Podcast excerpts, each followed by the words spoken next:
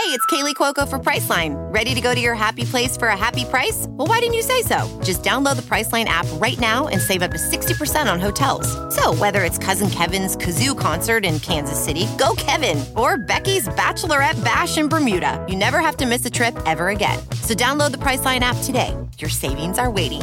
Go to your happy place for a happy price. Go to your happy price, Priceline. Ready to elevate your home? Picture this central heating, a cozy fireplace, or your dream walk in closet. Build a backyard oasis, go green with solar panels, or start a business.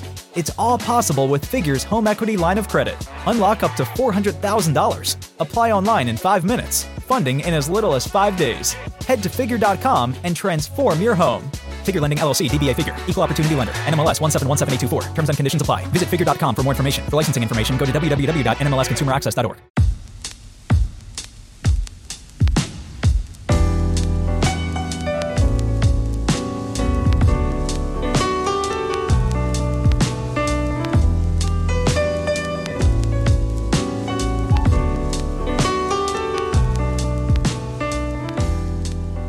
everyone, welcome back to Remap Sports and Sports Adjacent Podcast that sets out to disprove the notion that people dedic- with lives dedicated to pixels jumping across the screen can't also be unhealthily interested in what nerds condescendingly call sports ball every Super Bowl. Rob, fuck the listeners, fuck their questions. I got one question for you: Are the Bears back, baby? Oh, they're back, baby. You know what? If the season were starting like three, four weeks ago, this is a playoff team. Rob, They're taking the North Rob, and they're not giving it back. Rob, is this is this a team that's dangerous that you wouldn't want to see in the playoffs? Like, oh, you got these number one, number two seeds. Ooh, Oh, they left Frisky hungry. behind. They're hungry. Frisky's in the rear view, baby. They are dangerous. They're nasty.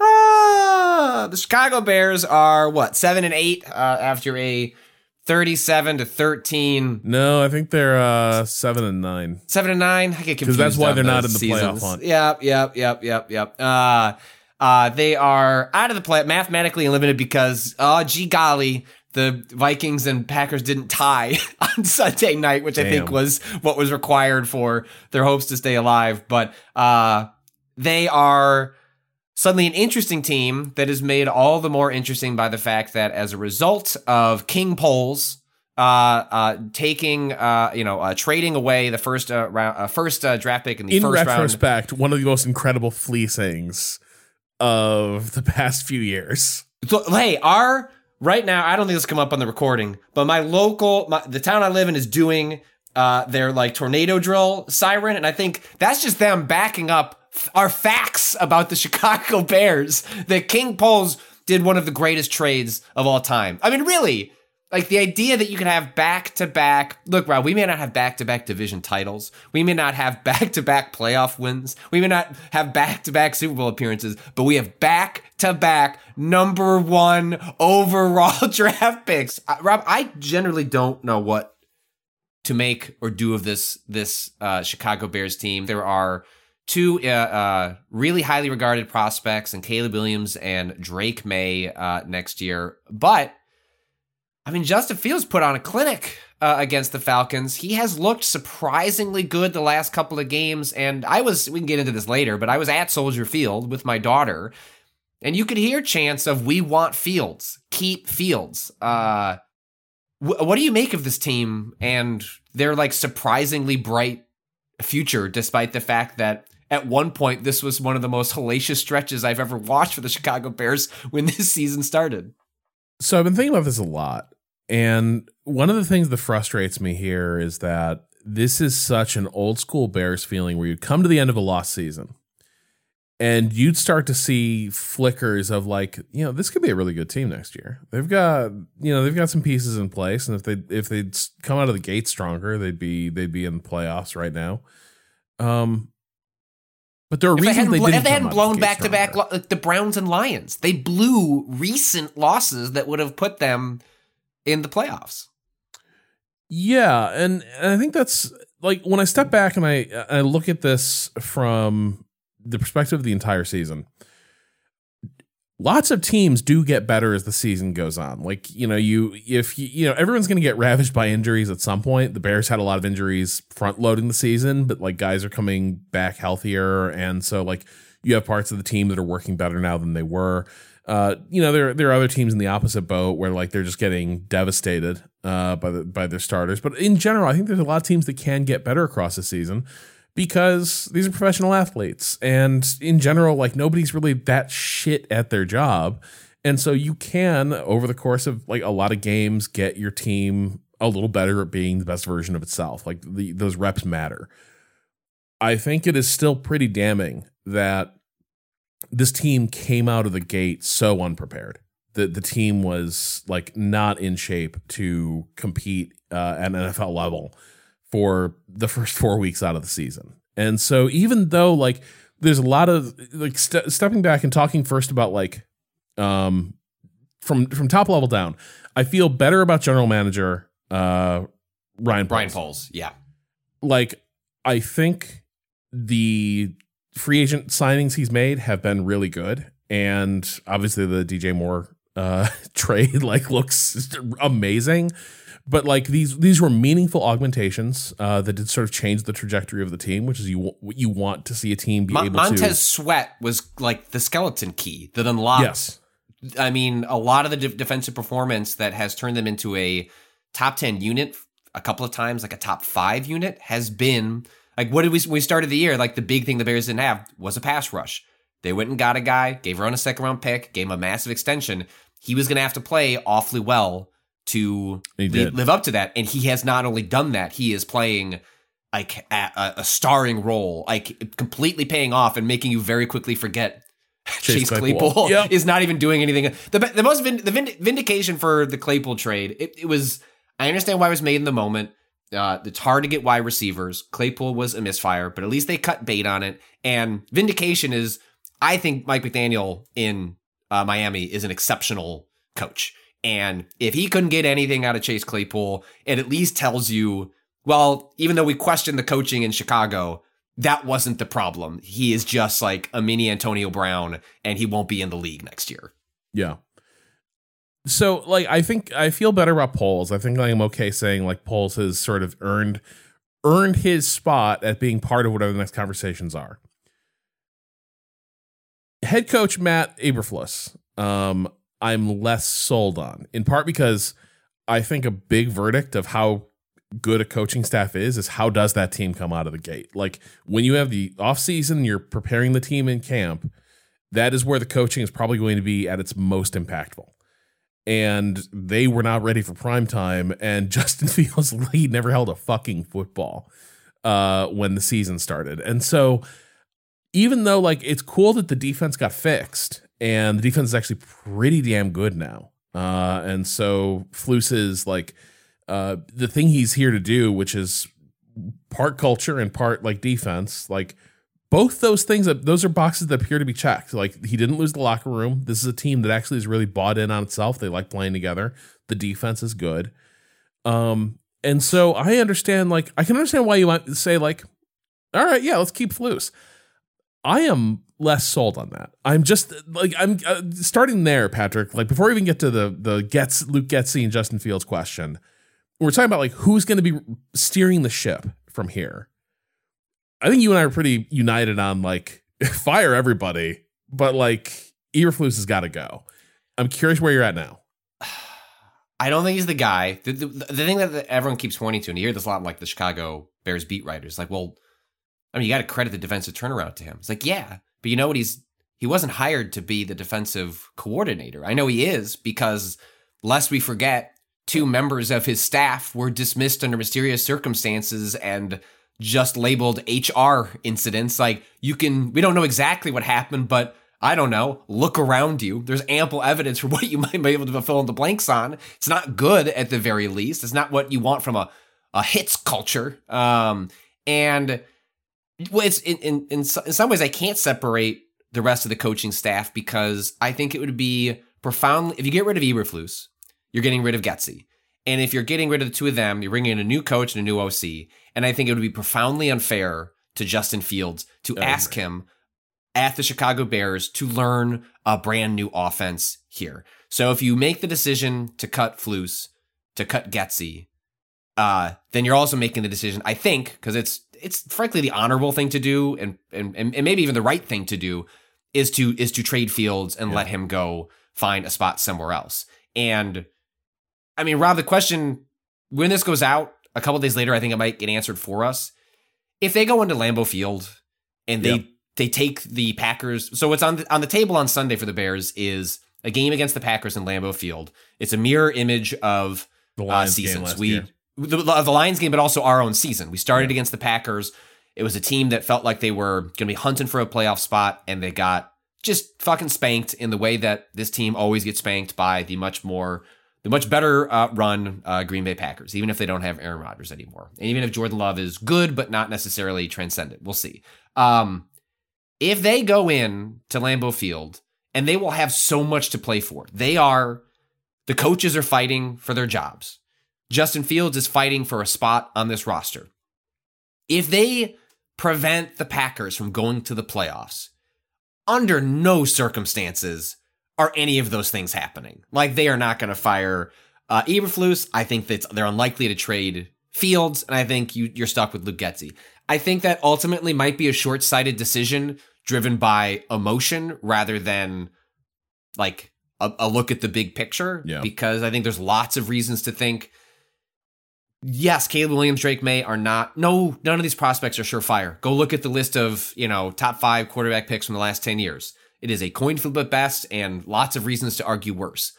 But for where this team is, like bringing in a high valued prospect with a team that's ascending, like they're only getting better. Like this is a with better coaching, a 10 win team that's in the wild card. And the coaching is really what let them down to missing that this year. So I I would get rid of Eberflus. I would get rid of Luke Getsy. It would break my heart to get rid of Justin Fields because he's such a fun player. I mean, watching him like on Instagram live after the game, smoking a cigar with DJ Moore, just he's just an all-time good guy. Like, and yeah. so is Mr. Trubisky. But you know what? Like, Mr. Trubisky didn't have the electric legs that Justin Fields does. But if you look at Fields has improved, but if you look at his numbers, he doesn't throw over the middle. Like he has not shown the kind of growth. Like have we just seen have we seen the ceiling? I don't know. It's probably a little bit higher than where it is, and you can improve that with uh, additional uh, better players. Look at DJ Moore. Um, but you know, my gut tells me they should get rid of everybody and use that capital to slot in yeah. uh, new leadership and a new quarterback.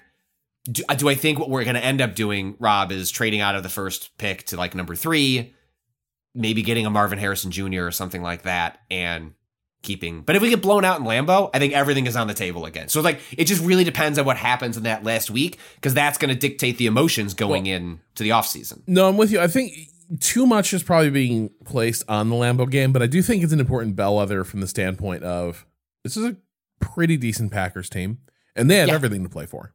yeah. So they are going to give you their best shot. Can you match the Packers' best shot at this point? Because like they're not a juggernaut. This is pretty like you know if you're gonna say like oh man if if they come out stronger you know if, if we could re-rack this team you know this team has a much higher ceiling then they should be able to beat the Packers um in you know in the kind of game that they're they're poised for um but I am with you that yeah, it doesn't there's too much water under the bridge here. Like you can't you can't say, well, I, you know, don't worry about the last uh year, you know, the almost calendar year that went by between Bears victories. Like that's wild. At home. Like that at home, right? It was it was almost an entire year before they'd won at Soldier Field. Uh, or was it an entire witness that won a game? Because it, it, was the Patriots game last year where it was like, uh, you know, they should have hung. They should have. They, they they they they showed mercy to Belichick. That was their right. last win until the uh, Commanders game. I want to say this right, year. So it was either way. It was bad. There were like there was his, historic like uh, streaks and numbers were being approached at the the level of play that the that the, right. the Bears were at. And there's things like you can say that uh Eberflus like he didn't lose the the team that you know he they they stayed together through this adversity but you know, Nagy kept the team from falling apart for a long time too. Like Yeah. a lot of times, uh, you know, these are not dislikable guys. Like the, you know, there's they have admirable traits. I think Nagy was probably an even better locker room guy than uh, was for for a number of years. Just at a certain point, uh, your record catches up with you, and I'm not sold that this coaching staff has the juice. And I and I think honestly, you know, when we talked about what do you what what type of team do you want to be, coach is more important than quarterback because it, you know I think the Bears team you and I want to root for is a team that's going to be reliably good for 20 years, right? Maybe not Yep. always a Super Bowl contender, but like you turn on the game and it's going to be nice to watch and got a have chance. something to play for. Yeah. Yeah. You want to be in that Ravens territory. You want to be in that Steelers territory. You know, guys who've like they've cycled a lot of quarterbacks through there over the years, but like the org, the coaches, like it all keeps it on the rails. That'll outlive any quarterback. Ideally, that's where you want to be. Is like long after Fields is ridden off to the sunset, however his career goes, you'd like a core leadership team to be there, still like you know keeping the keeping the company strong. I'm not sure you have that with Luce. Maybe he is getting better. You have seen evidence that this coaching staff is is gaining in proficiency, but like again, it's a bit like the the Fields evaluation. What's the ceiling here based on Right. what we've seen so far? And I do think you're right. Obviously, if you're going to move on from uh, this coaching staff, then you can't you can't do it to Fields and No. be like time to learn a new system and have another coach who has no buy-in on you uh, come through come through the door. And I do think that probably dictates the decision because because here's the weird thing. I think you can almost take Fields out of it for that reason. You know, you have this this there's two things that have happened. One, you're trying to evaluate this coaching staff. Maybe they all deserve a second crack at this, but maybe not maybe not with Chicago. And two, nobody thought this was going to be the first round pick. Like no, like like well, that's what knew- makes yes, that's what makes the stress of this this decision so much. It's it's like if the if the Panthers had won six games and the the Bears were picking you know seven and eleven. It's like we'll get a couple of these wide receivers or like one yeah, of, and you of corner. course yeah you're gonna Yeah. keep Flus, you're gonna keep get like you're gonna roll with Fields because there's that's the best path in front of you. And having two top ten picks, top fifteen ish picks, You're not going to trade transfor- up. You get get weapons. Get weapons. Yeah, you it's could- the yeah. number one overall. Correct. And that's the and that's the weird thing. Like it's it's gonna feel well. Here, I think Fields actually a really good place about it. You know, before the Falcons game, he said this might be my last game at Sol- Soldier Field. Like he he knows what time it is. He's absolutely like under no illusions about like what the score is here. And I think he can, especially if this next game goes well, he can go with his head held high. Like people were chanting his name. His teammates obviously love him. He's a likable He guy. did his job. And I gotta believe there's somebody out there that's going to be like, we can fix him. Um, we're quarterback hungry. We don't have the draft capital to go get someone. So like, let's let's take a flyer on him.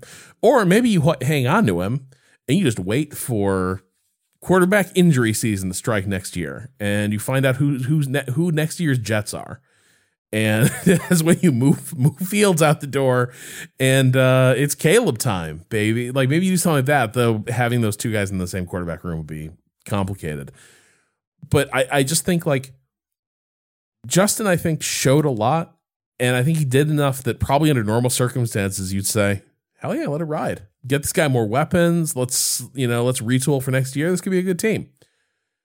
First overall, with Caleb Williams and Drake Maye um, at stake on which means rookie contracts for those guys Correct. versus whatever you'd have to negotiate with Fields. Now his contract won't be a monster; he has shown shown enough to do it. But the quarterback market is weird. No, because the, the, the, the Giants, like the best case scenario for the well, Bears. just because they're um, idiots doesn't mean you have to be. You don't have to. Yeah, but no, I, it doesn't matter. Like they were, th- yes, they they were idiots for going down that path. But you know, they signed Daniel Jones, I think, to like two year, eighty million dollar deal.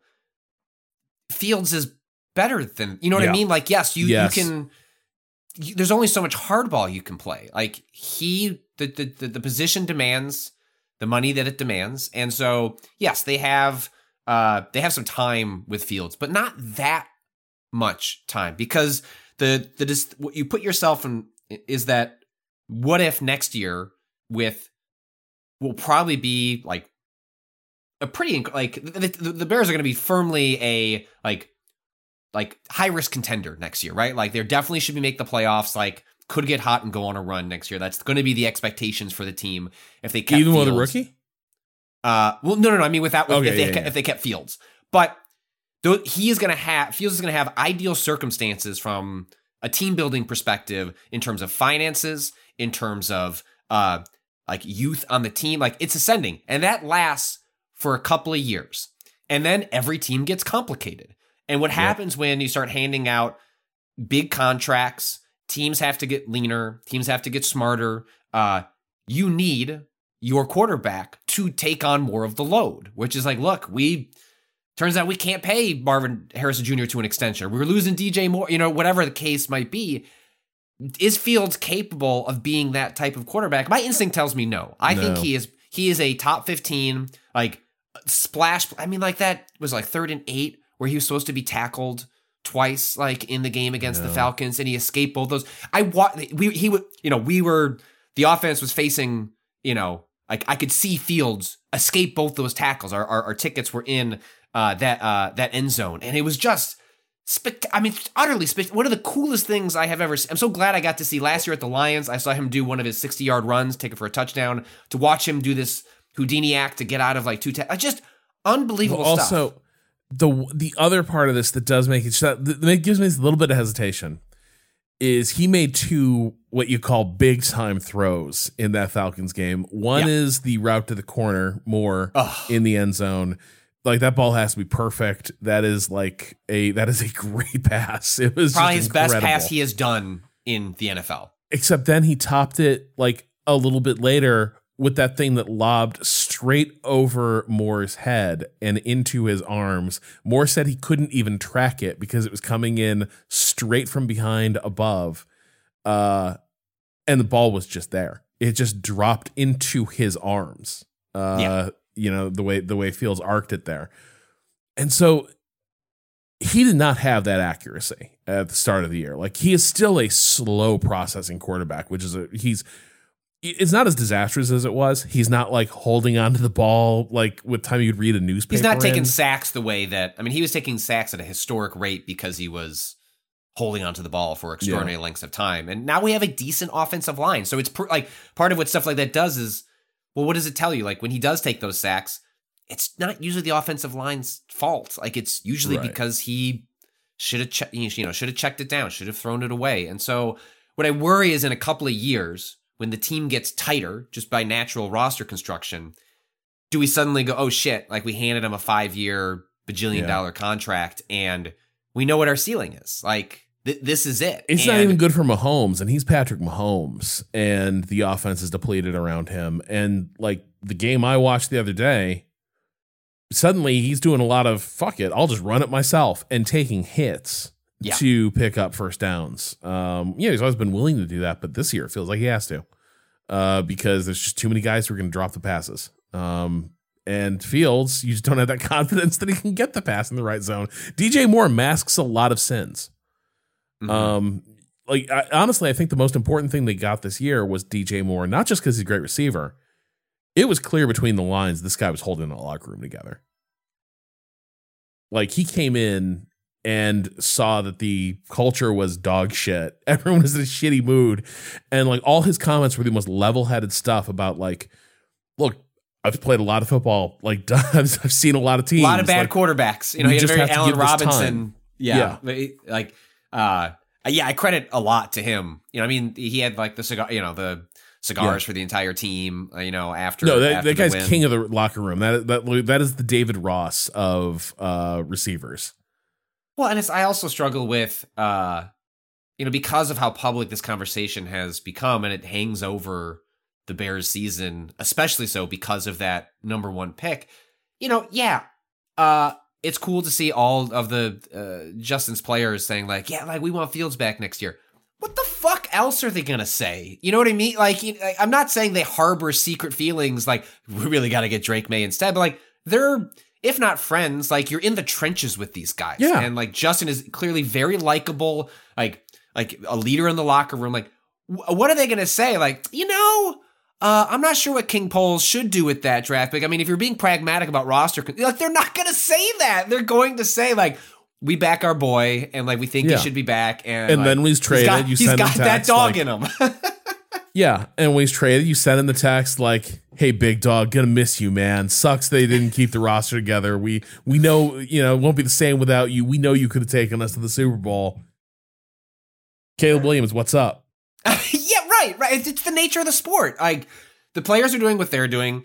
The like the the the media is doing what they're doing, and it just makes me. I mean, I'm so incredibly curious. What are the conversations like within Halas Hall as they pick apart? What do they make? Uh, I mean, it's great. Pro- uh, frankly, look, it's great problems to have It is. in a world where we keep Flus, who, what, worst case scenario, he's like Mike McCarthy 2.0. Like, it's not great. You could do worse. Um, uh, I don't th- like. To me, the door swings the other way though too. If you're gonna say it's time to move on from Fields, this coaching staff doesn't get another crack at, at a top quarterback. I agree. Like- That- no, yeah, it's it's all or nothing. Like, I think it's we're either we're like Poles is sticking around. I think too many of his picks have worked out. Like, you can't fire the GM that managed to trade you into the number one No, pick and back. no. You know what I mean? Like, you just can't do that. So he's here, and I think he should be here. I think he the Claypool thing is is is fine. Like he made a mistake, but I think all of his other moves have have bro- broadly been defensible, if not outright good decisions. Um, and it's one or the other. You either the core Yep. stays together and we figure it out, And and, that's- we cross our fingers. And that is the curse. The Bears, given the chance, the Bears will be like, you know what? I think we crushed it this year. yeah, Every time, like organizationally, the strongest pull they have is to say everything's fine. Let's not have the hard conversations. Because I think this is the aspect in which they are truly a family business. Is that like they would rather like they would rather go to the gallows than fire people that they feel they have become close to. Uh by all accounts, Jerry Jones the- is similar. Like, you know, he the- didn't he didn't want to move on from uh oh god, who who preceded McCarthy? Um not Kellen Moore, uh Jason Garrett. yeah. Um it was clear that he wasn't the guy, but like he he was a cowboy. And he'd been close to that org for years. They didn't want to move on. Didn't uh, didn't um Garrett come like he had been uh, in the organization for something like decades, right? Like he, Yeah, he was, was- like a he lower level guy that came up. say. Yeah, yeah, yeah. Yeah. Um, yeah, the, the one wild card is the the Bears, as a result of wanting to build this new stadium, hired a team president that is, from my understanding of how the beat reporters have talked about it, has sort of say on football operations, and so you know, in a scenario where Kevin And Warren, he's given no insight into his thinking. None. That man has been a sphinx. yes, Like uh, everyone is like, man, I hope you got a football guy. He, obviously, like he can he can have the hard conversations and sort this out. And he's given no indication as to whether he's even interested in having those conversations. He's there, he's watching. Zero zero read on whether he even views the football operations as really being his primary focus, or whether he is there to do a stadium deal. Right. And uh, it's the, uh, frankly, weirdly, the exact opposite with Poles, who has, we'll see how long this lasts, but over two years has been a uncharacteristically honest GM about his approach to things. To Yeah. some degree, you can never quite tell what these guys are saying uh, in public, but like he, you listen to clips from his radio shows and you know, he talks about the like the ups and downs of a season, what went into a trade, why they did it, why the Claypool thing didn't work out. I mean, like just like uh, frankly, like really appreciative stuff, especially given uh, our our history with someone like Ryan Pace, who just he you know you never heard from, you never understood why he made the decisions that he that he was making, um, and so you know maybe that is he's a new GM and eventually he'll learn Yeah. to shut the fuck up, but relative to Kevin Warren, who it's like I just don't. It's what makes the offseason really exciting. Like I know. there are so many different versions of this that I- could be completely ha- like they're all really good. Like they're all optimistic. For, like the thing that's wild is what we're staring at, Rob. I think is just different levels of optimistic versions of looking at the Bears. Right? I don't think any decision that's on the table is uh, like a, an outright disaster. Right? Like in a world, like in, in a your world heart where- of hearts is running it back with this coaching staff and fields. In your heart of hearts, you don't think that's probably going to end in disaster in two years. I do. I do. Okay. But I don't know about disaster though. I think it's like you're you know you're you're splitting the record, right? You're going 8 and 9. Uh like like that's like you're that that's about you all you can achieve for. But I do think the team is going to be. But again, this is the arc of the Nagy era, right? We're like probably next year.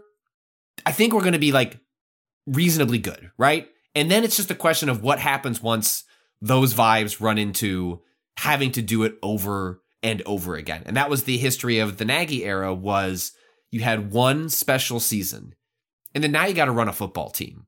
And now all your weaknesses are exposed. What do you do Well, about that? And I'm I- not confident that this the the current structure is going to be able to navigate those waters. Neither am I. I guess the thing I will say is the special uh, Nagy season was found money. He like they they stumbled into It was his first season. Holy shit, this team is good. What? And subsequent to that is when they Uh-huh. okay now you got to run a contender, and they couldn't do it at all. They That's- lost that's the true. players here. Like the arc has been the opposite, where they came in like shit. And Every day you come into work and it's like, ah, there's that comfy chair. Oh, we traded away that chair. well, we, and so we don't have that chair anymore. maybe maybe Flus is is like a less charismatic Dan Campbell, right? And like you had a year of just shit, a year of like, hey, like we didn't win, but like heads up, like this is you know you, you guys you guys did the work, and now we're gonna be a good football team. That'd be an interesting place to end things, but yeah, my suspicion is it is probably time to move on uh, because I know you can't. Okay, there's, there's, I'm two minds about Caleb Williams. I'm watching. I'm watching some highlights, like watching some Ooh, commentary doing- around him. ready to scout, scout Rob. I'm grinding the tape. Well, except you're not you're not grinding tape when you're watching highlights, right? It's like watching the porn version of a quarterback. Where and also the highlights are so there's so many dog shit teams in those highlights. Like yes. look what he did against Nevada. Those receiver, I could throw to those receivers. Like it's man, he like recovered a, s- a f- uh, he, he recovered a bad snap and just like winged it down the field for a touchdown. It's like, yeah, somehow the safety was like I don't know the concession stand, and it was just so to a degree like all these things are like the guy obviously has an awesome arm, like Yeah. awesome. He like whether his feet are planted, whatever, that thing just goes on a tightrope uh, to wherever he points it. That is that is really cool. But when I look at even the highlights, I'm like, man, he feels a lot like Justin Fields. This guy feels a lot like Justin Fields. Maybe less explosive runner, maybe a slightly better arm, but it does kind of feel like, well, we're just kind of re-racking and turning the clock back. And maybe with a different staff, you can make this work. But it once again seems like one of those things where, like, wow, look at all the stuff this incredible athlete, this athlete can do when his receivers aren't covered for shit. and, and he is physically bigger and faster and stronger than most of the guys on the opposite team. Mhm. Yeah, I don't. Yeah, my understanding of reading like scouting reports is that like Drake Maye is a better pocket, like a more traditional, like a guy who's less the splashy plays, but he long term is the kind of quarterback who you know can transition out of his rookie season, uh, you know, uh, rookie contract and become that pocket passer that I'm not sure. I'm not sure Justin Fields can become. You know, what happens when you know the injuries pile up over the years and his legs? He has to get away from his legs just because that's look at Lamar Jackson. Like, But on the other hand, who who out there's a really great pocket passer in this day and age? Like even that that is an endangered species because sometimes the pocket doesn't hold and you just get Well, all-. O, o lines are at like a historic low. Like like the talent coming in on offensive lines is like has been bad in like the past decade, and so it's rare to have great offensive lines because there's just not a ton of talent uh, Yeah. coming in uh, to to the league. Um, which I get. Offensive line is not necessarily the most. I don't. It's not what most kids, you know, like watching football growing up, think ah. I want to be one of those guys. Like Sometimes- gets graded by sometimes I P- think about, like, I was like, I want to play football, and I never got to touch a football. They were like, "Hey, you get over here and you wrestle with this big man. yeah, yeah, yeah. Put your hands up. Tape up, and- your, tape up your fingers. They're gonna get hurt a lot." Would you like to get a bunch of minor concussions over the next 15 years? Well, do I have an option for you? It's called offensive line. Uh, so yeah, I, I think we are on the same page, and I think it's why, you know, Uh, my stomach's going to be in knots on on Sunday. I know what my heart wants. I want to watch the the Packers lose, yeah, but what my brain tells me, what my gut tells me, is to suffer yet another catastrophic loss. The healthiest thing And- might be for them to just get blown out by the Packers, and it's like now you know who you are. Correct. And it, it, it, to some degree, it's kind of the only way that that punch could land that hard, right? Like any other team Yep. getting blown out in a week, you know, uh, uh, the final game of the season. Yeah, it's a bad look, but like, oh, it's the final game. They got nothing to play for. The teams are, you know, players are thinking about their vacations. No one's going to be thinking about like this Bears team is going to be like they're already talking shit. I wish they wouldn't do that. Like Jaylon Johnson, I do hope you get paid. You deserve it. Like King Poles is gonna get you that. Like you're gonna get your your, your brink truck, but it just scares me because I've seen I have seen this before. I have watched this play out, and so I, I guess in, in many ways I find it very fitting because this Bears team will get what it deserves one way or the other, right? Yep. Like if they get knocked out of Lambeau Field, like yeah, what'd y'all expect? The Falcons suck. Um, what did you re like? The Packers have been ascending all season long and have a bunch of young skill players that are ascending at the right time. They're they have a, a young core that is all getting older together. They have it fits and starts, but like they're figuring it out on a season that means nothing to them because Yep. it was just meant to be a season of figuring out what do we got.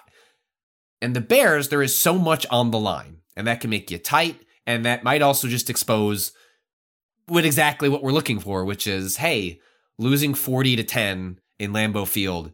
You're really going to come back with is that what Well, you know the good vibes like- in the locker room with the cigars are going to feel miles away after Effectively, something like this is that. a playoff game. Like you're gonna Yes. see like who are these guys in a best of one situation, everything everything to play for, and we're gonna find out because you're like I don't think most of the wins these past weeks they've been fun, but they're not exactly the most quality wins. Like there was you know they they they beat the hell out of Detroit once, right? Um, yeah, they, they, they had the collapse in Detroit uh, where uh, Detroit's uh, They should, yeah, they should have beat the hell out of Detroit twice. They only did Yeah. it the once, but that was Yes. that was a quality win. But everything beyond that, every Right, single like one of these teams, I can put a big asterisk.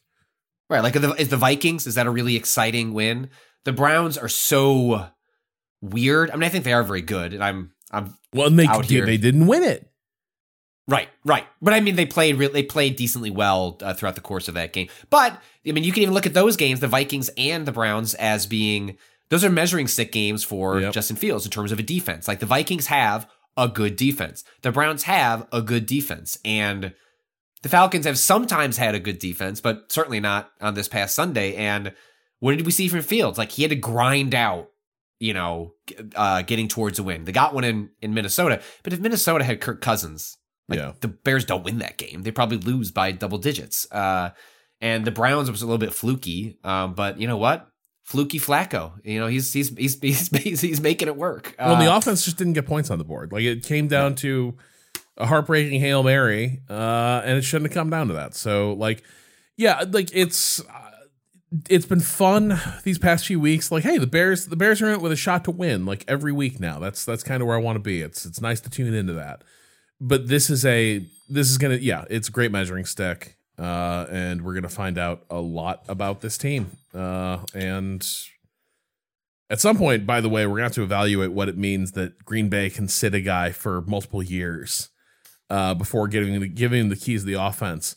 And that turns out to be a good quarterback cultivation model. nobody's going to do that though. I think that is a complete magic of circumstance. It's so easy to forget that Rodgers was coming off back to back subpar seasons relative to his history, and I think the Packers made it pretty.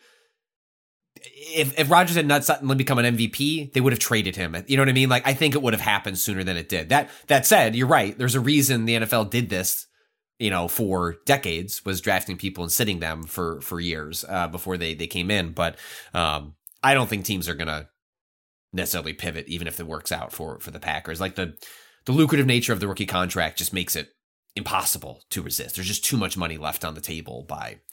Um, but you know, maybe Joe Flacco can do a tour. You know, like go to go to go to other teams. But uh, it makes me. I, I'm so glad we're recording this ahead of the Packers game. Yeah. We'll probably there's a chance we have to do back to back or a sports podcast because so much is going to be said. We have to might have to do a bonus pod reacting to what happens with the Yeah. Bears and Packers because it is just it's going to say it makes for a really exciting offseason. Like I, uh, I'm I am optimistic about the Bears, where even the worst possible scenarios probably lead to you and I having some fun to root for. Like what this season told us is like there's a pretty damn good core, like a young core on this team. And you have like, you know, cornerbacks like Tyrique Stevenson, uh, you know, uh, tackles like Darnell, like good players who are going to be here for a long time and are getting better as the season goes on. And those are players that traditionally all you want to see are flashes in that first year. They don't really sort of like start settling until year two. So like the team's going to be good. It just becomes a question of are we just repeat? Are we? I want. I wish I had it in front of me. Um, there was a way that somebody put it. Let me grab it uh, here. Um, yes, this is from uh, Jonathan Wood, um, who writes for Rob's favorite Da Bears blog. Um, we don't have time to get into that, but Jonathan Wood's a really good Bears like analyst, uh, writer, and and and wrote. Uh, I took a deep dive into Fields' production and NFL draft history to try and figure out what the Bears should do at QB this offseason. The Bears have two pretty good options, depending on whether they want to be safely competitive or aim for a championship. And I think that is a very succinct way to put the pass in front of the Bears. I think with Justin Fields, they are likely signing up for safely competitive, pretty good, fun, in the hunt. But the stars have aligned in such a wild way that isn't the more prudent thing to do make the hard choices yeah. and aim for something higher. And I hope they do that. Um, but I think if they don't, I, I think we're watching some really exciting field stuff next year, regardless. Uh, all right, let's take a break. Uh, we'll come back. Uh, maybe we'll run through the NFL schedule for the final week of the regular season will allow us to catch up on some of the stuff that's happened there, and we'll answer a couple of your questions. But we'll be right back.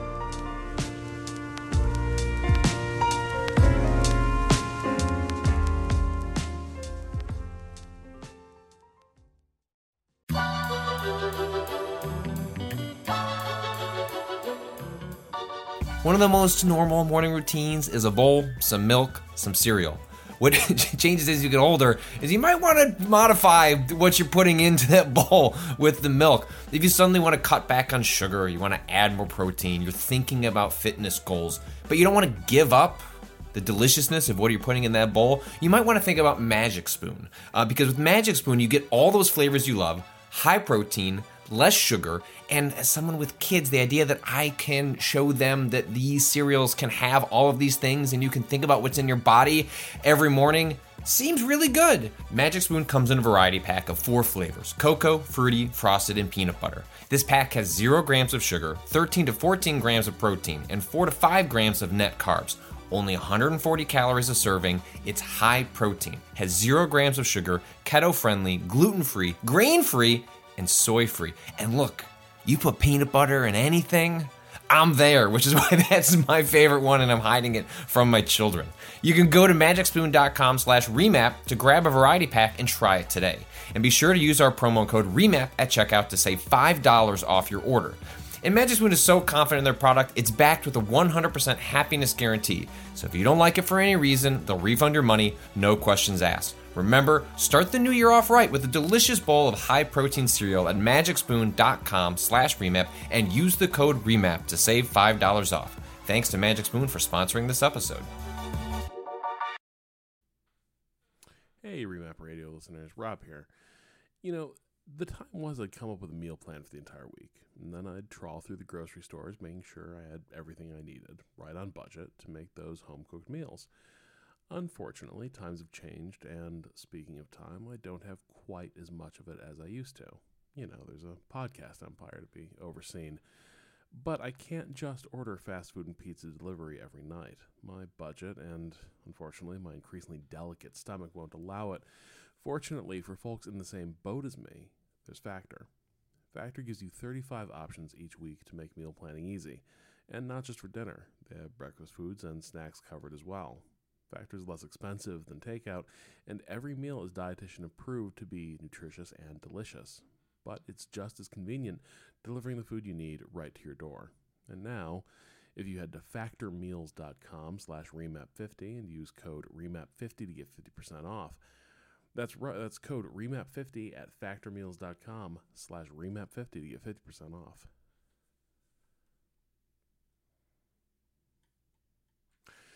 And now you can head to factormeals.com slash remap50 and use code remap50 to get 50% off. That's code remap50 at factormeals.com slash remap50 to get 50% off.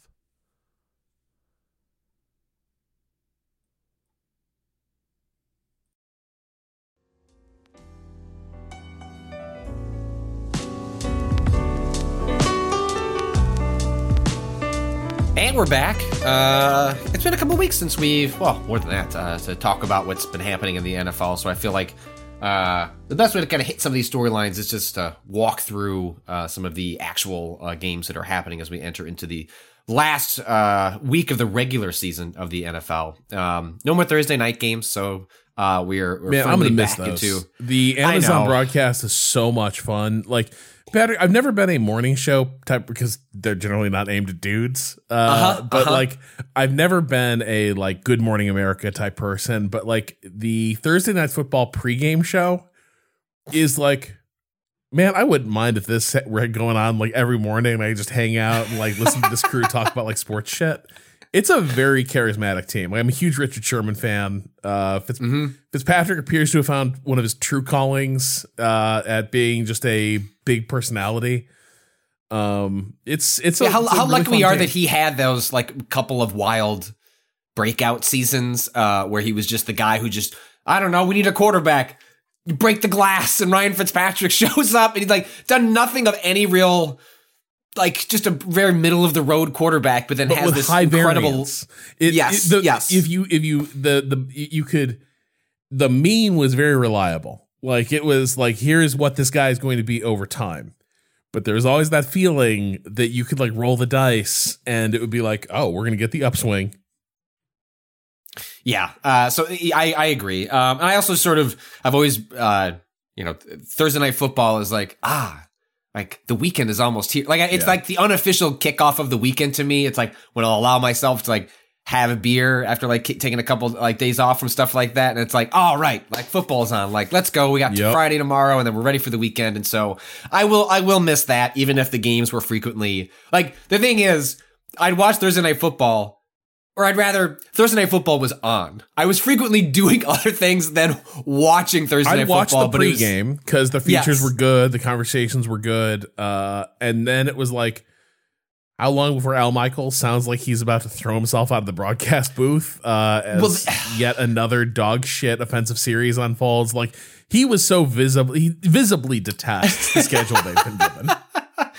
Yeah, I mean Thursday night football has frequently had because it's Thursday night. Like it is it is the the NFL's attempts to try and as they have over the decades dominate more and more of the ca- not just the calendar year but days of the week. Um and so of course some of the worst matchups are going to happen on Thursday night. You also end up getting teams playing on short weeks. So you get worst performances even out of otherwise decent teams.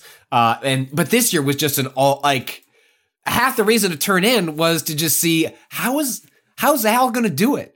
Like how's he going to get through this one? Um, there's not there's nothing to talk about uh, in this game um, as you just grind through a quarter and a half of uh, you know just atrocious play from at least one side of the ball. One of my favorite moments, I think it was this year, might have been last year, but I remember uh, his partner Kirk Herbstreit being like, now trying to spin. He's like, I know this. I know this might feel like a bad game, and Al was like, "Feels like a bad game." it was like, yeah, no, it was. Al. This game blows. How long before we can throw back to the the analyst desk? I, I feel like games like that really test their ability because they can't really start sla- you know what I mean? They can't like talk crap about this. Like they, there's certain, there's a box they're in. So like how negative can they get before they're going to get in trouble with the, you know, the people who put them well, there? and it's funny. I feel like, the national, so uh, like a national broadcast like that, especially when it's sort of a you know Amazon's making nice with the NFL, all this, they have to be really circumspect in in how they handle it. Uh, Al Michaels can do whatever he wants to an extent because he's Al Michaels, but yeah, I have noticed that like a lot of your national teams can't call a spade a spade in terms of like, boy, this game sucks. Uh, these officials blow. And then when you get to you know, your B tier teams, your more regional guys, you hear a lot more like analysis because nobody's watching. They just start like, it's a bad game. They're just going to start talking about like various orgs. They'll start talking about other games. Uh, they can do what they want. And like, so frequently you will end up in that position of like, you know, oh, Gus Johnson's just going off. This is pretty good. I'll listen. I'll listen to this. Uh, you know, that's yeah. The national teams are really constrained and they can't do a lot of the stuff that you or I might do when it's time to fill around. Hey, there's nothing going on here. Uh, well, and, and speaking of, uh, I mean, Rob, I, over the weekend, uh, I was, you know, I almost completed a hat trick. I should have gone to a, a Blackhawks game because I went to a Bulls game on Saturday night and then went to a, a Bears game uh, essentially Sunday uh, Sunday morning. And I our, our boy Stacey King was right there. And I did say in a Discord message that I was thinking about going yeah. down. And then I did. I didn't. I didn't go down. I got I stage fright. Couldn't do it. Couldn't you could have been like, "I'm coming, Terry. I'm coming." I know. Hey, why did you respond to? Why did you respond to my email to your business address asking if you'd come on the pod? Come on, Stacey. Like, what, what's the Meanwhile, deal? I can't see. Like half the reason I watch the Bulls is just because, like, dude, Stacey King and Adam Amin got on a tangent about Victory Auto Wreckers commercials a few games ago. and like as someone who badly misses being in Chicagoland at times, like having people riff on that and like, dude, that old car is worth money thing. I'm just like, yeah. Well, they they what's so I will say having been to back to back like now football games in general uh, are way less interested in entertaining you, the person watching yeah. in the stadium. Like that is it's less true at like more modern ones like SoFi and things like that. I haven't been there personally, but you, you know, just knowing folks that have gone, there's more going on, more to do. But it is just true in general. Football stadiums are just like, yeah, people are watching this on TV. Like, I mean, we'll put a camera around and like maybe you can be on it, but there's not a whole lot going on other than the game. The Bulls, I mean, they are like my unfortunately my daughter picked the wrong game to go to. I mean, she picked the Bears out of the goodness of her. She got me a Christmas gift that was two Bears tickets, and she wanted to go with me despite the fact that I gave her multiple outs to not go, especially once it re- I realized it was going to be snowing and it was going to be cold. She had in her heart that she wanted to go, and we had a delightful time until about the third quarter, and then I had to give her my phone so I could bribe her into staying through at least the end of the third. But the Bulls game, I mean, every 15 seconds. Like Benny the Bull shouldn't have tried to shoot you with a a t-shirt gun. Uh, they have a what is th- what is this? Oh my oh my god. Benny was there filling out his 2024 resolutions. Stop spilling popcorn because there's a section of seating where Benny the Bull goes in and just fucks people up with giant tubs of popcorn. Uh, start a new hobby. I love that he crossed out be nicer to Knicks fans. Drop episode 2 of my podcast talk less, listen more. Uh, that's that's incredible. I guess the, the the actor or the I don't know I don't know what you, we qualify as like the person who is uh, personifies. Uh, there has to be some kind of performer because he has to do athletic shit in that Benny the Bull costume, which I don't. Know. Well, they understand. just it was a re, there was some recent turnover. Uh, okay. So there's a new there's a new Benny the Bull, and in fact, the person uh, uh, who I went to the game with. Uh, who had season tickets, which is why if you saw on social media, like how did Patrick get his ass on the like onto the court? It was like because that's like a perk as a season ticket holder you can do a couple times a season. Um, they were complaining about the new stunt person because like they they do like a, a, little too much fan interaction. We're like in the middle of like a really intense part of the game. They're like coming into sections or like getting in your face, and it's like Benny. We're also still trying to watch watch the game, but uh the like the Bulls experience is is amazing. There's things happening like every 30 seconds. It's a cool stadium to be in. But I brought this all up to point out that uh, they incorporate like the catchphrases from the local commentary. So like the, I forget what uh, drove it, but it was like maybe it was a three, and like along like the graphics banners was like, "Give me the hot sauce," and I was like, I was dying. I was like, I didn't realize they were incorporating catchphrases into the stadium uh like hype meter and it was delightful. If I could have been that guy who had like a radio on, list I wanted to listen to the Stacey King commentary yep. while watching the game. I not enough of a sicko to pull that off. Also, I was there with somebody as a guest, yeah. and so, but I did. I was thinking, I was like, I am missing something. Well, also, like you got this. to see a rare, well, not not as rare as I thought it would be. Bulls victory uh, as they no, beat up a depleted Sixers uh, team. They have played surprisingly like the team like last year when you chose to just start watching when they went on like well I guess we'll be mediocre for a little while. Um like this team that we're watching now is actually fun and feisty and young and has no shot at anything more than a play-in tournament berth, but you know, like like Coby White and I Patrick Williams, like a bunch of teams, Io, like players yeah. like shh, yeah, I Patrick Williams though. Patrick Williams has emerged big time as like a oh, okay, hang on, this is a piece you might be able to build around. Um, Yeah. and also Zach like, LaVine went away. Go to the Lakers. Like, th- thank you, Zach. dude, like, been like fun the, at times, the clearest sign of like, hey, your roster construction doesn't work. Like this dude had this dude dropped forty one night, and your team lost. He's out, Yeah. and the team is wrecking house. Same as like honestly, uh Vooch gets Vooch gets his groin imploded by a knee, and suddenly Andre Drummond is out there just like locking it down. I don't know, man. Like there's there's there's signs here. did you watch? Did you watch the game that I was at? Yeah, I all the did. way through. I was looking for you. So it was uh no my the person I went with. You know, you can shift your seats around at various points and stuff. Like when you're season ticket holder, they specifically because they go to literally every, uh, pretty much every game they can. They go to like 30, 40 games a year. Oh, hell yeah. Um, God, yes. um, and specifically picked a spot where the, I asked, I was like, "Oh, is there a chance we're gonna be on camera?" Should I tell my kids? Like, no, I am specifically in a spot where the only way you could be on camera is if someone had like a handheld camera going around. I was like, it's not in any of the. So I was not. Apparently, I was. Apparently, I was on the Bears game. I believe I saw when I was checking around, uh, like someone in Oh, like the, the the the Remap reset era thread. I hadn't announced that I was at the game because I try not to share pictures of my kid on social media, and um, I just didn't get around to. But someone like mentioned, like, is Patrick at the the Bears game? I think there I were a just couple shots I thought I thought I saw a flash of the seating area that you were at. Yeah, I was, Um, I was, uh, I was like behind uh, one of the the the goalposts um, Yeah. in like kind of the corner. Um, so I, if you have evidence of this, please uh, send me a screenshot. I'm gonna, I'm gonna, I'm gonna reach out to the person that said they saw me if they can remember when it was in the game because my daughter, one of the things she was clinging to in between the cold and the giant bucket of popcorn not being enough to get her through.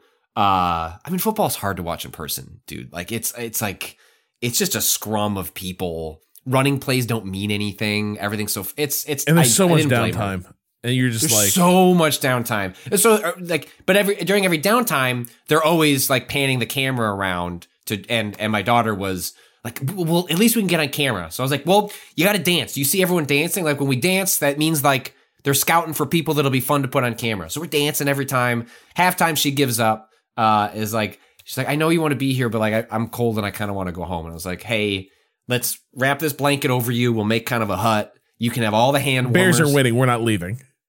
I, I well, I was always planning to leave third quarter at the end of the third quarter just because it was we had New Year's Eve plans and I needed to uh, get on the road. And I, the fact that I was there at all, I was like it, house money. Like I didn't expect to be at this game, uh, and the tickets were dirt cheap. Uh, so I was like, watch my phone. Let's see if we can get through the third quarter. If it's that bad, we'll just go home. But she was fine. So what I'm hoping for, because it would make her furious, is that I got on during the third quarter when she is just wrapped up in a fort uh, to to stay warm, and I'm probably just like screaming my head off by myself because uh, Hey. it was a good game to. It was a fun game to be at. I'll say this: I know you want that stadium like down the street from your house. Uh huh.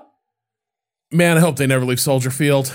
Like the snow coming down, like it's just I like Oh, it was beautiful. it's it was beautiful. It was like the, it's these moments that like, man, this is this is football. You know what I mean? It's Yes. like like I know the league wants to enclose everything in a fucking dome. I know they want it. I know that owners want to have mul- like venues they can use all the time for other other sports, other other events. But my God, Soldier Field in the rain and snow coming down uh, with a good Bears team, it's heaven, man. It does Oh, it it- does not get better.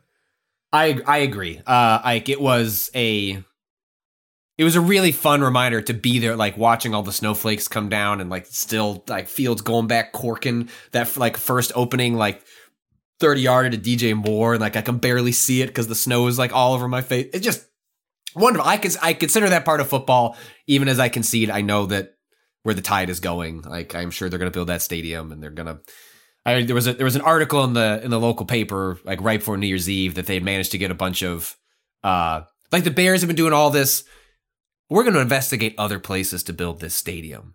There's just nowhere else. To, like Yeah. they don't exist, Bears. Like, and I, I understand. And then the the, local- the Daily Herald, the, the paper for, the, for a bunch of the northwest suburbs, uh, got a bunch of FOIA redactions back, and it's just a bunch of behind the scenes. Like, yeah, I don't know, we got to figure out a tax number. Like, everyone feels good about it. Like, you know, early next year we'll figure that number out. So it's like that stadium is stadium's happening, but that takes a long time. We Yeah. have like three, like th- minimum three years, probably four years before we have to to face the reality of Soldier Field. And the thing is, Rob, you know when the for like for years when they whenever that new stadium is built and they're showing it on, you know, they do the aerial shot. They're still going to show Soldier Field, like, oh, and here's what it used to look like, and like you'll get Oh, your same little, way every Niners game they're doing the uh, shots of San Francisco. And yes, it's like, yes. Really, you don't want to show San Jose? Uh, all right. Uh, the uh, week 18 games in the NFL. Uh, two games on Saturday. Uh, uh, now that college football is is wrapping up, um, the NFL creeps its way into Saturday games. So we'll get this in addition to wild card games on the Saturday. I think the week after. Uh, but we start with Steelers uh, at uh, Ravens. Uh, Rob, uh, Mr. Trubisky, not it. Uh, once again, um, Boy, decisively this time. Goodbye, Mitch. You're never going to sniff a starter role again. he was given a legitimate shot to lead this team. A great defense, great skill position players. They even fired their offensive coordinator, He not because of him. sucked, Yeah, he sucks. unfortunately, Yeah, like he it was bad. He was losing them games, uh, and Mm-hmm. then immediately, immediately was it? Uh, was it Rudolph who came back in? Yeah, Uh, what first pass? Uh, Yeah. touchdown. Like Yes. it was. Yep, that's the Mitch Trubisky experience. Like, man, why is this guy with all these gifts? Uh, why doesn't it work out? Oh, that's right. He can't actually hit the broadside of a barn with that arm. He's got a cannon, but it's like one of those like 16th century cannons they bring out a museum where it's like you just sort of point it in the vague direction of what you want to hit. Boom. And you hope the ball goes there. apparently people are still tracking. There was a conspiracy theory uh, tracked by data. Oh, they uh, can't throw. that he can't. That he, yeah, can't throw left. Um, then apparently he still still avoids that. So yeah, Mr. Trubisky. Uh, I think.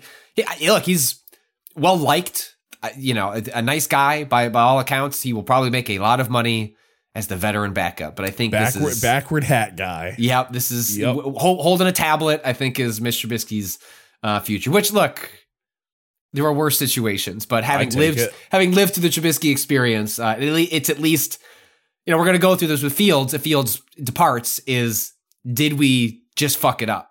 And with Trubisky, we're validated. No, like we had a bad situation, but also he was bad. Fields, it, it is still like a slightly open question on whether could he be uncorked somewhere else that makes us feel Yeah. awful. Um, I don't. So I don't the know. Ravens have anything to play for here? Uh, I believe they have locked up Ravens first seed. Yes, the Ravens have locked up the first seed with um, a 56-19 uh, win over a dominant win over Miami um, Right. uh, So, like- last week. So I don't know if they've said if they're rest. You know, it certainly is one of those things where you might expect team come out play a series. You know, I've always then- sort of felt like sometimes it, it sometimes it changes the vibe when you when you don't just keep momentum and you keep like just pouring it on people. Like I remember that year uh under Caldwell uh where the Colts were just incredible. And they sat Peyton and they sat the starters and it was like it was clear Manning wanted to keep the streak going, wanted to stay out there Yeah. and keep playing. And I think that team did end up uh, kind of imploding during the playoffs. And like sometimes it feels like you just don't break the streak. You just keep the part of keeping the magic alive is just to keep feeding that team wins. But if you already got the week bye uh, built into your schedule, man, I don't know that you put anyone you care about in. Yeah, that's what makes me wonder if they end up playing, you know, a series just to like get them out there, keep them a little bit fresh. Because I mean, two weeks of not playing, like especially after coming off a an emotional stomping of the dog, it's just that's a long time to sort of maintain that energy and adrenaline. I understand the arguments from both sides, but you know, you look at the Dolphins last week, you know, in a blowout game against the Ravens, they left Bradley Chubb in down, you know, a ton of points, and then he tears his ACL in the last minute and a half of the game. Yep. So I think the Dolphins have been trending downwards just mostly because of like a war of attrition against Yeah. uh, injuries, and they have a, you know, stars and studs sort of uh, uh, roster constructors. And once you lose the big guys, there's not a whole lot hiding underneath. Um, but I don't know. Lamar is playing fucking lights out, making every team that pat. You know, there was that weird portion of the offseason where he wasn't a true free agent. What you had to do was give the Ravens two first round draft picks and a contract that the Ravens could match. The only contract the Ravens would probably not match would be something akin to Deshaun Watson's contract, a fully guaranteed contract, something that happens in the NBA all the time, but has not become prevalent in the NFL. We are probably trending in that directions with certain superstar types, uh, but nobody was willing to give Lamar that contract. And weirdly, like so many teams that were in the market for a quarterback put out statements unprompted, like, "Yeah, we're not interested in Lamar," and so I, it makes me incredible. Like the Ravens have always been an organization I envy. Like they seem to pivot well. They seem to understand the rosters well. They're never bad. Uh, they're always fighting, and this just seems like the culmination of like everything that team stands for. And Lamar is just playing lights fucking out. Like he is just such a fun player to watch. Yeah, yeah. It's uh, you know, again, perennially excellent team. Like if correct to be the fan of any team, I think I would choose the choose the Ravens because like that's as long as like basically since they moved to Baltimore, that team's been good. Like if imagine that if you were if you were a me. Ravens fan, every Sunday during the football season, with few exceptions, you got something to play for. Well, I believe we are. If things break the way they're expected, we are looking at a Ravens Browns playoff. I know, match. dude. Dude, we'll get to that in a second, but First, we got to get through Texans Colts. Texans two teams that I meant to check in on a little more uh, over the course of the season. Well, I'll catch you next year, guys. Yeah, yeah. No, Nine and seven. You're both better than I thought you'd be. Yeah, and CJ Stroud looks sick. Um, it's wild to think of like the Texans accidentally winning that final game that gave the Bears the number one pick in the draft last year Instead, they slipped to two and probably would have taken Bryce Young, who the Panthers traded with the Bears to get up to, and instead take CJ Stroud. And it just goes to show you what is the coin flip nature of of quarterback at the top. Like that's gonna be something the Bears face. Like if they decide to go that route, the Texans accidentally took the number two, dude, and and it worked out for them. And they have a guy that looks incredible. I remember I was hearing like I was watching some analysis of of the Justin Fields question. It was a phrase that came, kept coming up was like, "Is he playing like a true number one uh, draft pick?" And it's like, "Oh yes, he is." Like, let's be honest. Like when we're talking about like what is a tr- what does a number one draft pick, number one quarterback look like overall? Probably disappointing. Like in general, like the rule is like, man, this guy just isn't living up to expectation. Well, then he is he is adhering to the mean yeah. of uh, of that experience. Uh, but for both these teams, um, I think this is a win and in. Uh, I believe for yeah. for the for the playoffs for both these teams. Uh, but these are first time head coaches. Uh, first time new quarterbacks. I know the Colts. Anthony Richardson went out early, but he showed a lot of promise. Um, hopefully next year he'll learn to not take literally every hit. And so he, was, you know, he's experiencing like concussions and busted up shoulders like on every game in the couple that he appeared in. But he had some promise in the couple that he did. But you know, if I was fans of either of these teams, I'd be like, okay, I didn't expect to be very good this year, and instead, like, there's like slightly better versions of. There's like a, a, a multiverse where the Bears are like this, right? If they just won like a couple of these close games, like this is this is what would have well, if they beat the Browns, then the, they it would have been winning in for for the Packers and the and the Bears. But uh, such uh, is not to be uh, for us. Um, but then uh, on Sunday, a whole a whole slate uh, of other games. We have the Bucks at the Panthers. Um, because the so I think last week Panthers Saints like I think it's win like the Bucks would have won the division if they won against the Saints. Said they got their ass kicked. And What's David Tepper going to do this week? Maybe he's going to oh, shit on the crowd. You you saw that that so yeah, David Tepper. The lots of NFL owners are real pieces of shit. That is that is a well known fact. I mean, most sports owners are are are awful, but David Tepper. Have you read the profile on him in the Athletic? No. Uh, I will send it to you after this. I highly recommend people check it out. It is there. Oh, let me see. Meddlesome douchebag, right? Is the yeah because he's the one that people are like circumventing the reporting structure to just be like, I think this guy sucks, and he's like feeding that back down to the team, right? He's he's that kind of owner. Oh no, this is a sorry. This is not an, uh, an athletic profile. This is, uh, of course, this is a quote found by Mina Kimes, who's one of my favorite NFL analysts. Like, really, like I cannot recommend following her more highly. Her her podcast is excellent as well. This is from Look, a what, there's a reason me, uh, my dog Mina is AKC registered as Mina Crimes. That's incredible. Wow. New lore drop from Mina. Um, uh, she unearthed a 2010 interview um, uh, with uh, uh, Tepper. And uh, so the oh, quote, she's from finance world too, so she probably does have the the. she was doing she was covering sports for the Wall Street Journal, I believe, before she got yeah, but she was a finance reporter. and He's from the hedge fund world. Uh, in addition to an increase in profile, the trade netted him a personal payday of nearly four billion, more money than Tepper, who grew up in Pittsburgh and had never been on a plane until he was 21, literally knows what to do with. What do you think I should do with it? He asked me. I could buy an island. I could buy a private jet, but I have NetJets. I could get myself a 22 year old. Sometimes, he whispers. Yeah, Rob, as you paused, like to consider that last that last one, I could get myself a 22 year old. Also, saying that next to an island. Sometimes, What island? Sometimes he whispers, leaning across the table, if someone is an asshole, like a waiter at a restaurant, I think I could just buy this place and fire that guy.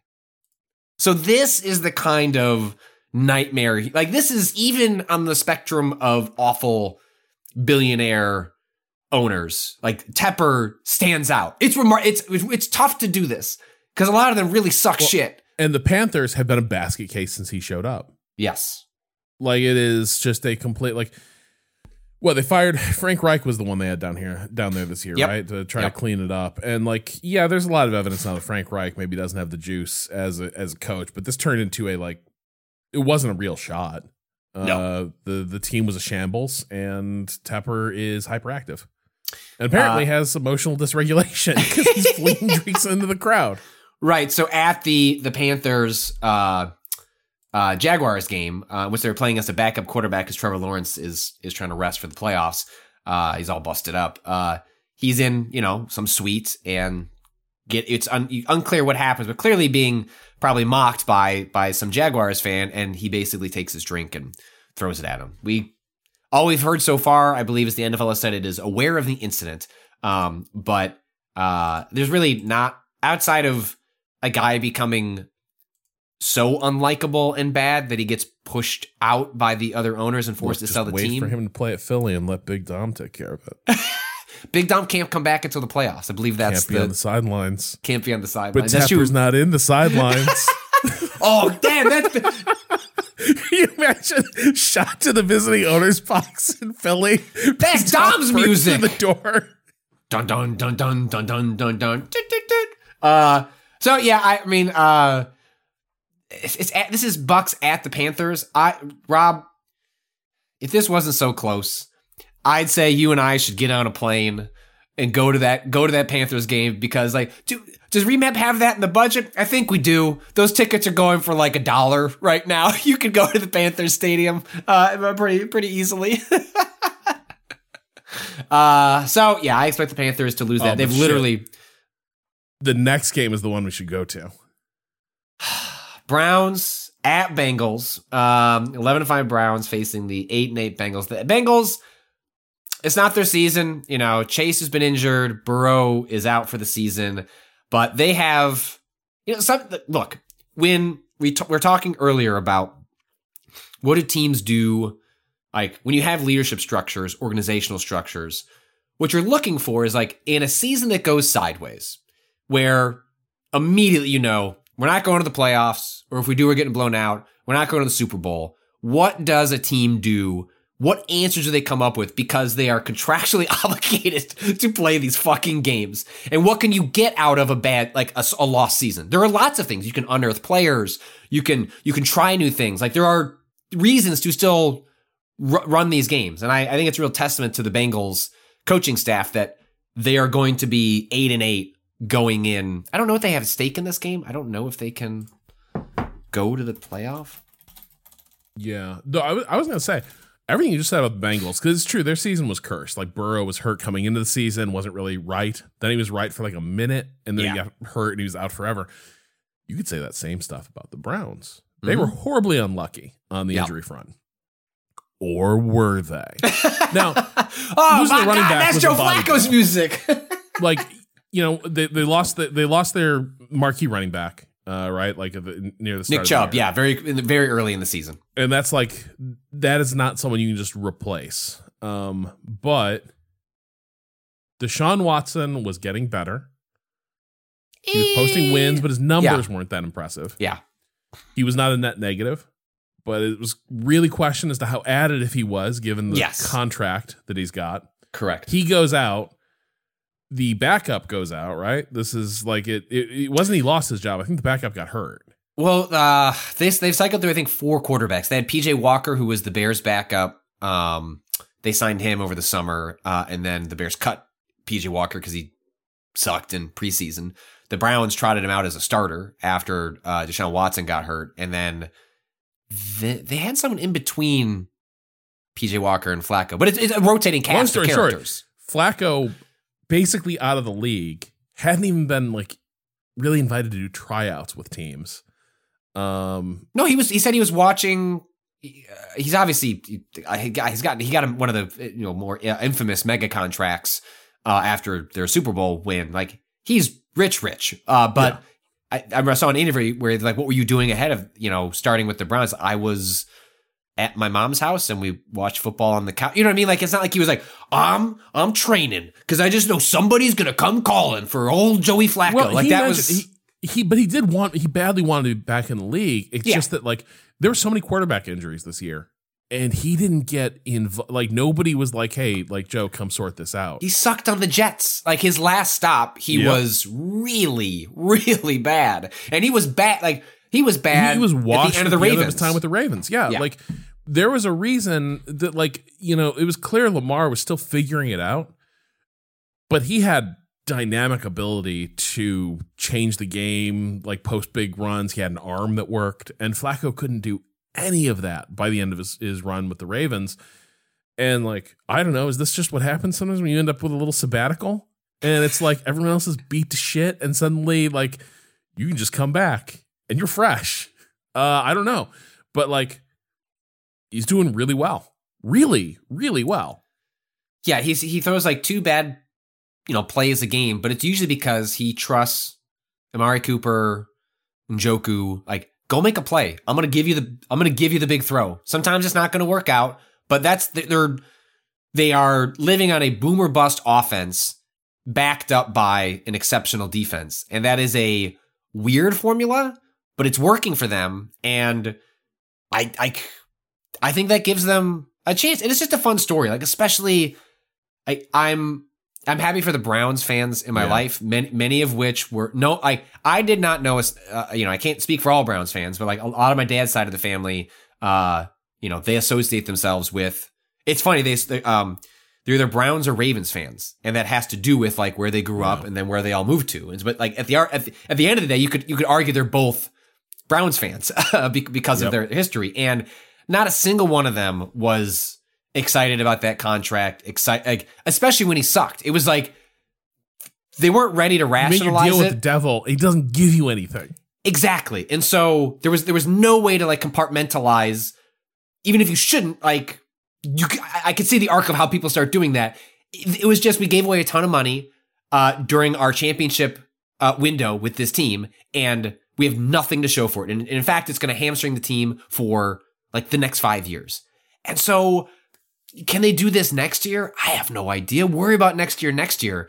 I'm just glad. Like I want Browns fans to be happy. I I I I, I want to root for the Browns, and so for this team to be in this situation, I, you know I think there's a scenario where in the first round they would be like I think there's different. There's a chance that, or this is what we were talking about, where like the Browns could be facing the They Ravens. could advance Um, to face the Ravens. Yeah, Right. Um, I don't know who the Browns would play in the first uh, round, um, but like that's like what a like that is an amazing. There's a chance in uh, that we have uh, Browns Ravens Flacco against his old team, and I believe in also another scenario that which we'll get to is uh, Rams Lions being the setup in which you have Jared Goff and Matthew Stafford going against their old teams, which is just like fuck, man. Like that is what I live for. Uh, if my team is not uh, going to be uh, very good, so uh, I think the Browns take care of business, and Yeah. at this point. I- I'm I, I I'm ready for. I want to see more Joe Flacco highlights. Uh, give them to me. Um, so uh, after that, we have uh, the Vikings uh, and the Lions. I think the Vikings. So uh, the Bengals are eliminated from playoffs. I looked that up. The Vikings, uh, I believe, are as well. Eliminated, The. Lions uh, won the division, um, and so I don't know that anyone has much to play for in either of these games. Uh, the Vikings find them. I'm not sure Lions can improve their seating at this point. no, I, I don't believe so. I, think that, I think that ship sailed with the Colts law, the uh, Cowboys. the Cowboys. loss. Yes, I believe. yeah, Um, yes, I, I I believe they might have had a chance at uh the first round bye if they had like one out and some things went their way. But you know, after that botched call, uh, it didn't. Uh, the Vikings are weird because they find like I think they have a really good coaching infrastructure, um, but they were not able to do what we just lauded the Browns for, which is let's do a QB carousel and find a way to make it work. Like they've won seven games. They clearly have like a good culture. They have some good pieces. They have good coaches. But like, what is this team next year? Do they just rehire Kirk Cousins, run it back, and hope for the best? Uh, I, it- the Vikings very much remind me of where, like, kind of what we were worried about the Bears being, which is like they're going to be good every year to some degree. They're going to be fun, but is that just what they are? Yeah. for the next five years. Like this version of the team is like, ah, we could be in the hunt. And if some fumbles go our way, like maybe Yeah. something can happen, but you're never going to sniff beyond that. And early in the year when they were, I think they were like one and four, like they had a really bad record early on. It's like, well, maybe this is the year to just bottom out. Kirk Cousins is a free agent. We can try and get one of these quarterbacks. And we've got like to compare that with Justin Jefferson and like the sky's the limit. Uh, but here, uh, I don't know. It's it leaves the team at a weird impasse. Yeah, I mean, you know, you're close to you know they don't have 500 records anymore because the 17 games, but like, yeah, it's one of those things where you there's clearly some some fatal flaws that even if Cousins hadn't gotten hurt, you're probably not. You know, this is why you know the previous coach got fired. Like, there's just a kind of a ceiling on this team that they're they're going to struggle to surpass. Uh, I don't think it's just about Cousins, uh, though though he's part of it. Yeah, I I think they're they are in kind of a, a no man's land as far as like their path forward. Um, so yeah, uh, I don't know. Like it depends on how seriously the Lions take them. Um, I think the I can see the Lions wanting like a get right game after. Especially after, yeah, given the, I think had they won that, I guess if they won the game, then they'd have something to play for. But here, given the completely botched uh, officiating that essentially cost them uh, a win on a, on a, and a on a little ch- bit of a Dan Campbell meltdown. Like I understand it, but like oh, he, had- by like the way, ta- we need to watch Tim Tin Cup at some point. Uh, you and me. yes, uh, we, But- yes. But yes, him going tin cup at the end and being like, "I'm just going to keep running this two point conversion as they back us up down the Dude, field, seven until we're yards running it from the out. thirty." God, like yes, he he basically like you know I have a three and a half year old. Like when you take you know a toy away from her, or like tell her she can only have two pieces of candy instead of three, and then she begins like smashing you know her body's on the floor. That's how I felt like Dan Campbell. But maybe that's what you get right. Like Dan Campbell is by all accounts like a like a really good coach, like really Yeah. great leader. Um, apparently, I found this a very charming anecdote. That play he drew up on a napkin ahead of the game, like you know, like that's like that's sick as shit. Like I love Yeah. learning that, even if that's false. I want to believe that anecdote. Um, and the way that like kind of betrays his whole like your visual interpretation. Like he is the definition of like, well, there's a meathead jock sort of guy, and he has again, you know, drinking the like he's got those vibes, but he's also very thoughtful. And I thought the way he handled everything after the loss to the Cowboys was like very tempered, and he was upset, but like seemed to find a decent way to channel that uh, as they were like, you know, I don't know. He seems like a really good coach. I hold no. I look forward to having ill will against the Lions if the Bears get good again. After a But for- point, but uh, it's gonna take me a long time. Not wish I want. I wish nothing but good things to Yes. Lions fans. Uh, I want them at the. I just really, I really want them to win a playoff game. I re- like they have the last time they've had any success that sniffed like this was during this earlier in the Stafford era, and they got to the playoffs, and I believe got destroyed by the Cowboys. Um, not a not a fun appearance. Um, their first time winning the division since like the '90s or something like that. Just Uh, longer, I think. Longer? It said it'd been 30 years, right? Jesus Christ. Okay. Um. That'd be like 93. Yeah, Okay, so that's yeah, bad. God, the 90s were 30 years ago.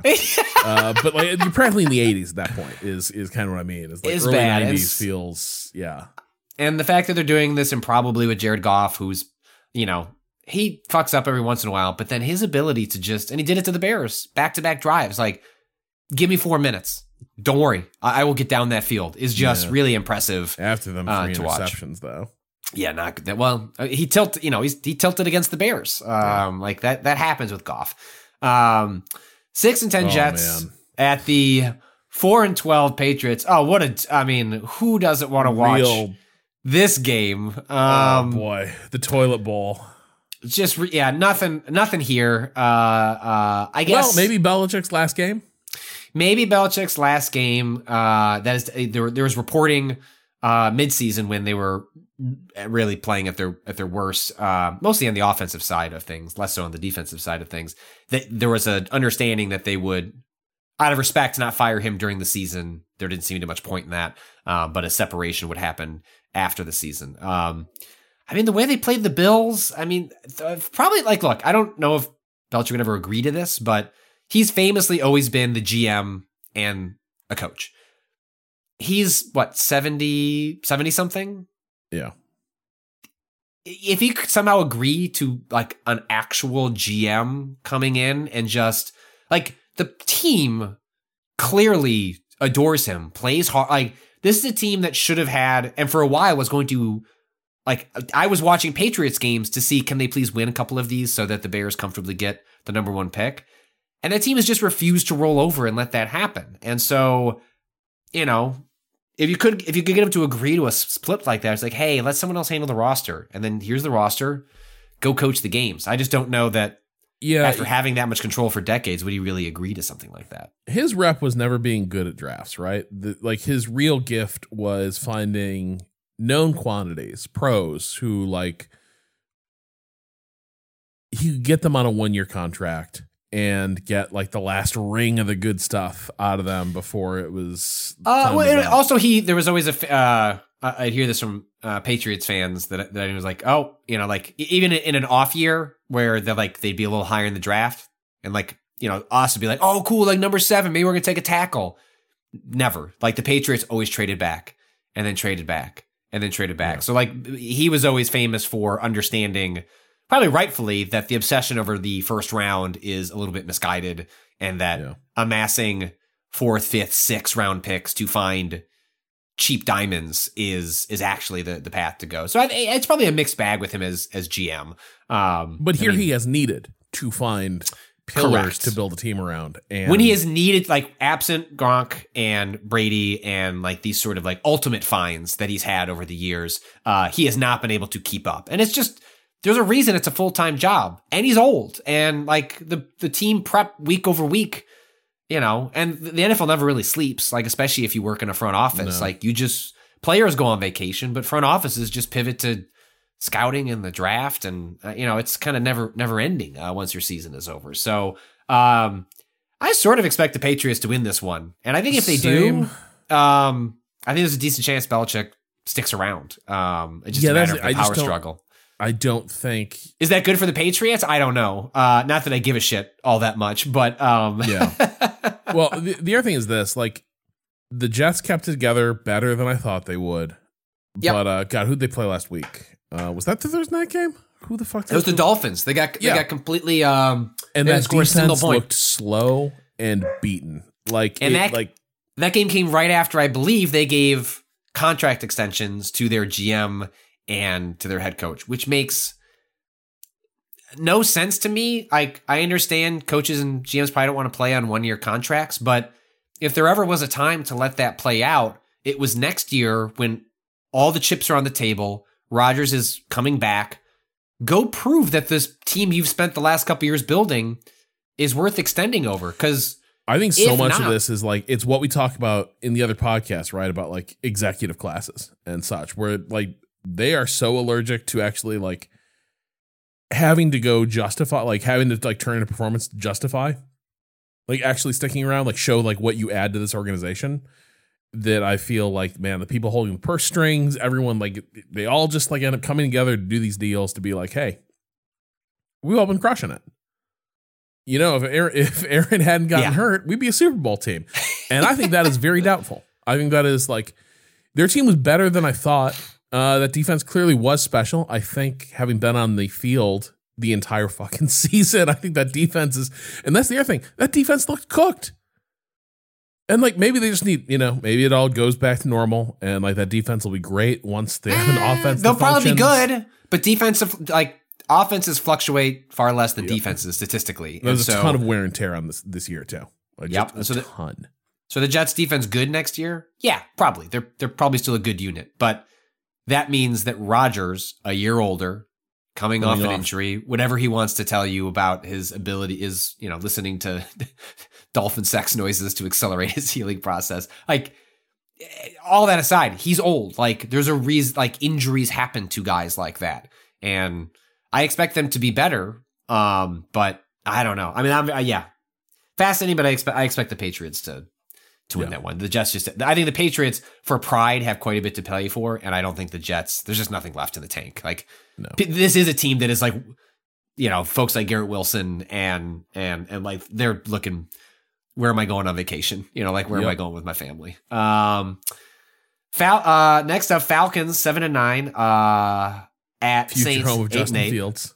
Very potentially Maybe two I- future homes. Yeah, they're two. The Saints. Oh, they're tied to Carr. They're tied to Carr for Yeah. another another another year. Um, they're there's just not the money to move around. But the Falcons, uh, Justin Fields is from Atlanta. Um, like the uh, the Falcons run a run heavy defense. Uh, there's actually a lot of reason. Ryan Pace is, uh, is an executive there, not running things, but works in their football operations. He was the ex GM of the Chicago Bears. Uh, so I think like there's there's reason to wonder was that uh that loss to the Bears just a high profile workout for for Justin Fields to be in a Falcons uniform uh next year. Um so I think this I think the Saints and the Bucks are playing for winning the division with this game. Uh I believe is uh uh how that is going. Um I don't know. The Falcons they're so hit or miss week to week. They're like deeply uninteresting to watch. The Bijan Robinson thing stop being fun. I mean, he seems like a totally good player, but stuck in an offense that can't get into gear. And it's like it doesn't matter how good of a running back you are, but if your quarterback, you know, can't pitch the ball, none of it really matters. So it's going to be can Derek Carr manage to not lose this game and poison Yeah. poison the narrative uh, further because like it's already bad in terms of vibes. Uh, Uh yes. Uh and then uh so okay, the 9 and 7 Jaguars at the 5 and 11 uh Titans. Uh Titans have one of those kind of I mean the Titans have a like I like uh what's his name? Uh I forget the Titans coach. Uh, Vrabel. Vrabel. Like I like him. He's you know he, I know they only won 5 games, but if I haven't sat and watched a lot of their games start to finish, but anytime they're on, it's like they're a 5 and 11 team because of talent. Like not a 5 and 11 team because they're not out there trying. Like they are they grind every team that they play. And so I expect them to be better sooner rather than later because they have a pretty good setup there. And Yeah. you know, the the the nine and seven Jaguars, like Trevor Lawrence has not had a particularly good season. Uh well, he's being all told. hurt. He's it's hard to tell. Like, yes, I believe I s- like there was a injury report from a week or two ago that was like sometimes you'll get these ones where it's like head, shoulders, knees, and toes. Like it's like like every part of Trevor Lawrence is injured. Uh and so I think he has to he kind of has to play this week. I forget. Let's see. Uh this is from sportingnews.com, whoever that is. The Ja- uh, AFC South is NFL's most wide open division entering week 17. Nothing about that will change ahead of the final week of the season. Jacksonville remains the team to beat in the division. The Jaguars improved to 9 and 7 thanks to their shutout of the the shutout of the Panthers. They have little margin for error thanks to the results of the Colts and Texans. So it sounds like oh, so Colts Texans sounds like it'll be win and in if the Jaguars lose. If the Jaguars Okay. win, they're in. Uh, if they lose, they're out of the playoffs. Um, so I think that's where that stands. Um, but uh, I don't know what Trevor Lawrence's uh, Yeah. stat is. Anyway, I mean, uh, and it- with Lawrence, it feels, still feels like we're in that mode of like, hey, there's flashes of what we thought we were getting, but it just He's certainly never- not. He's, he's certainly not a bad quarterback by any. stretch. He's Yeah. not a bust. Uh, that is that is not the the case with him uh, at all. But it, it's you know, uh, it, uh, first round draft picks like high ones will only take you so far, right? Like they can they are they are good, came but the into reason a bad situation and they're still yep. digging out. well, you know, you look at Patrick Mahomes, right? Like there is, if you did a QB draft right now, you would still take Patrick Mahomes number one. But if you put him on, you know, a team with no talent around him, and Travis Kelce is like clearly he's older, like he's you know, losing a step, uh, quite literally, like he's just slower. Um, there's only so much even a transcendent might be the best quarterback of all time can do. Like if you want to see what is it like Especially when you're when Matt Nagy is running your offense. Well, yeah, I, I, I There's a part I of this this whole story that I've been like, oh, Chiefs fans, I know this movie. Yes, I know. Oh, I know. I know. weird. Like things just don't seem to be working out. Like the offense just oh, it's just nothing's, nothing's nothing's quite working. It's working. There's no there's nothing happening downfield. These these just everything's kind of misfiring. Ti timing seems off. Weird.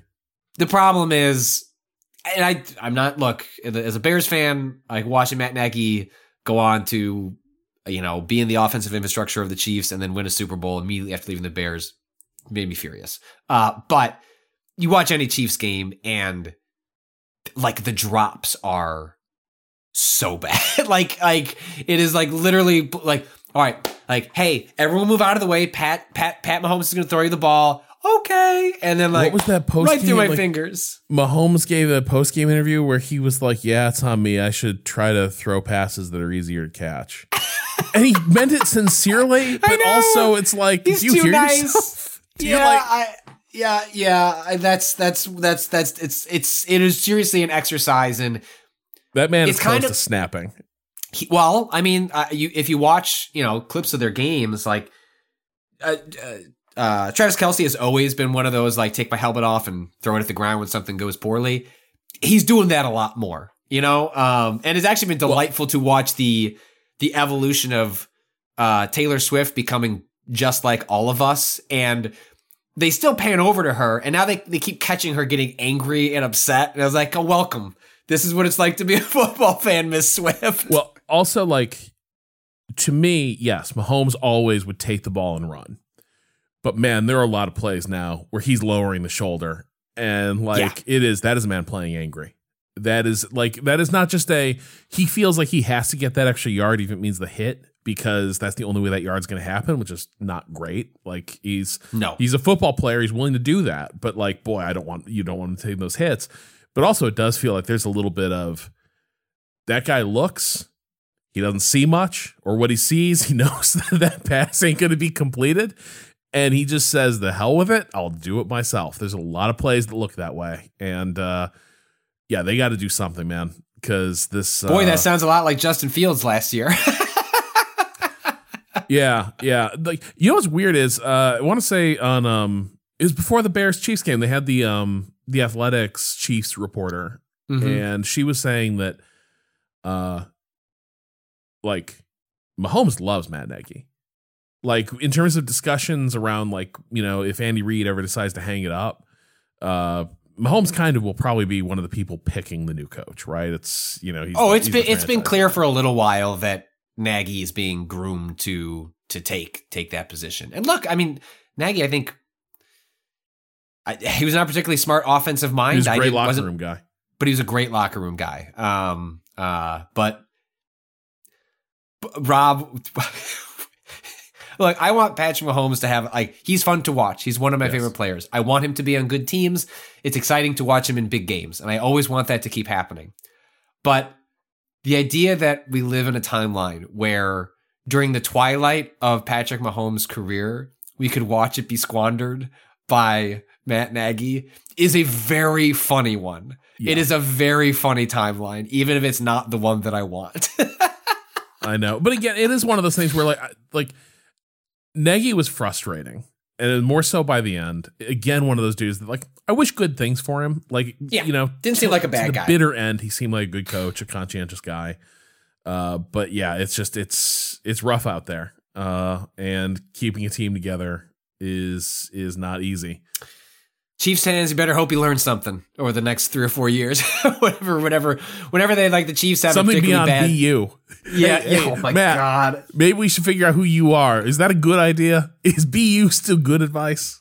Uh, and Maybe then be Chiefs someone fans, else. Chiefs fans will then uh, dig through the arc. I, how long until the the the Nagy led uh, Chiefs are having uh, a mediocre start to the season that people look up that video or the photo of Matt Nagy ahead of the draft with all the play call sheets in the room? Do you remember that photo? Yep. Like, who is this guy and why is he so fucking weird? Ah, all right, see, uh, Seahawks at Cardinals.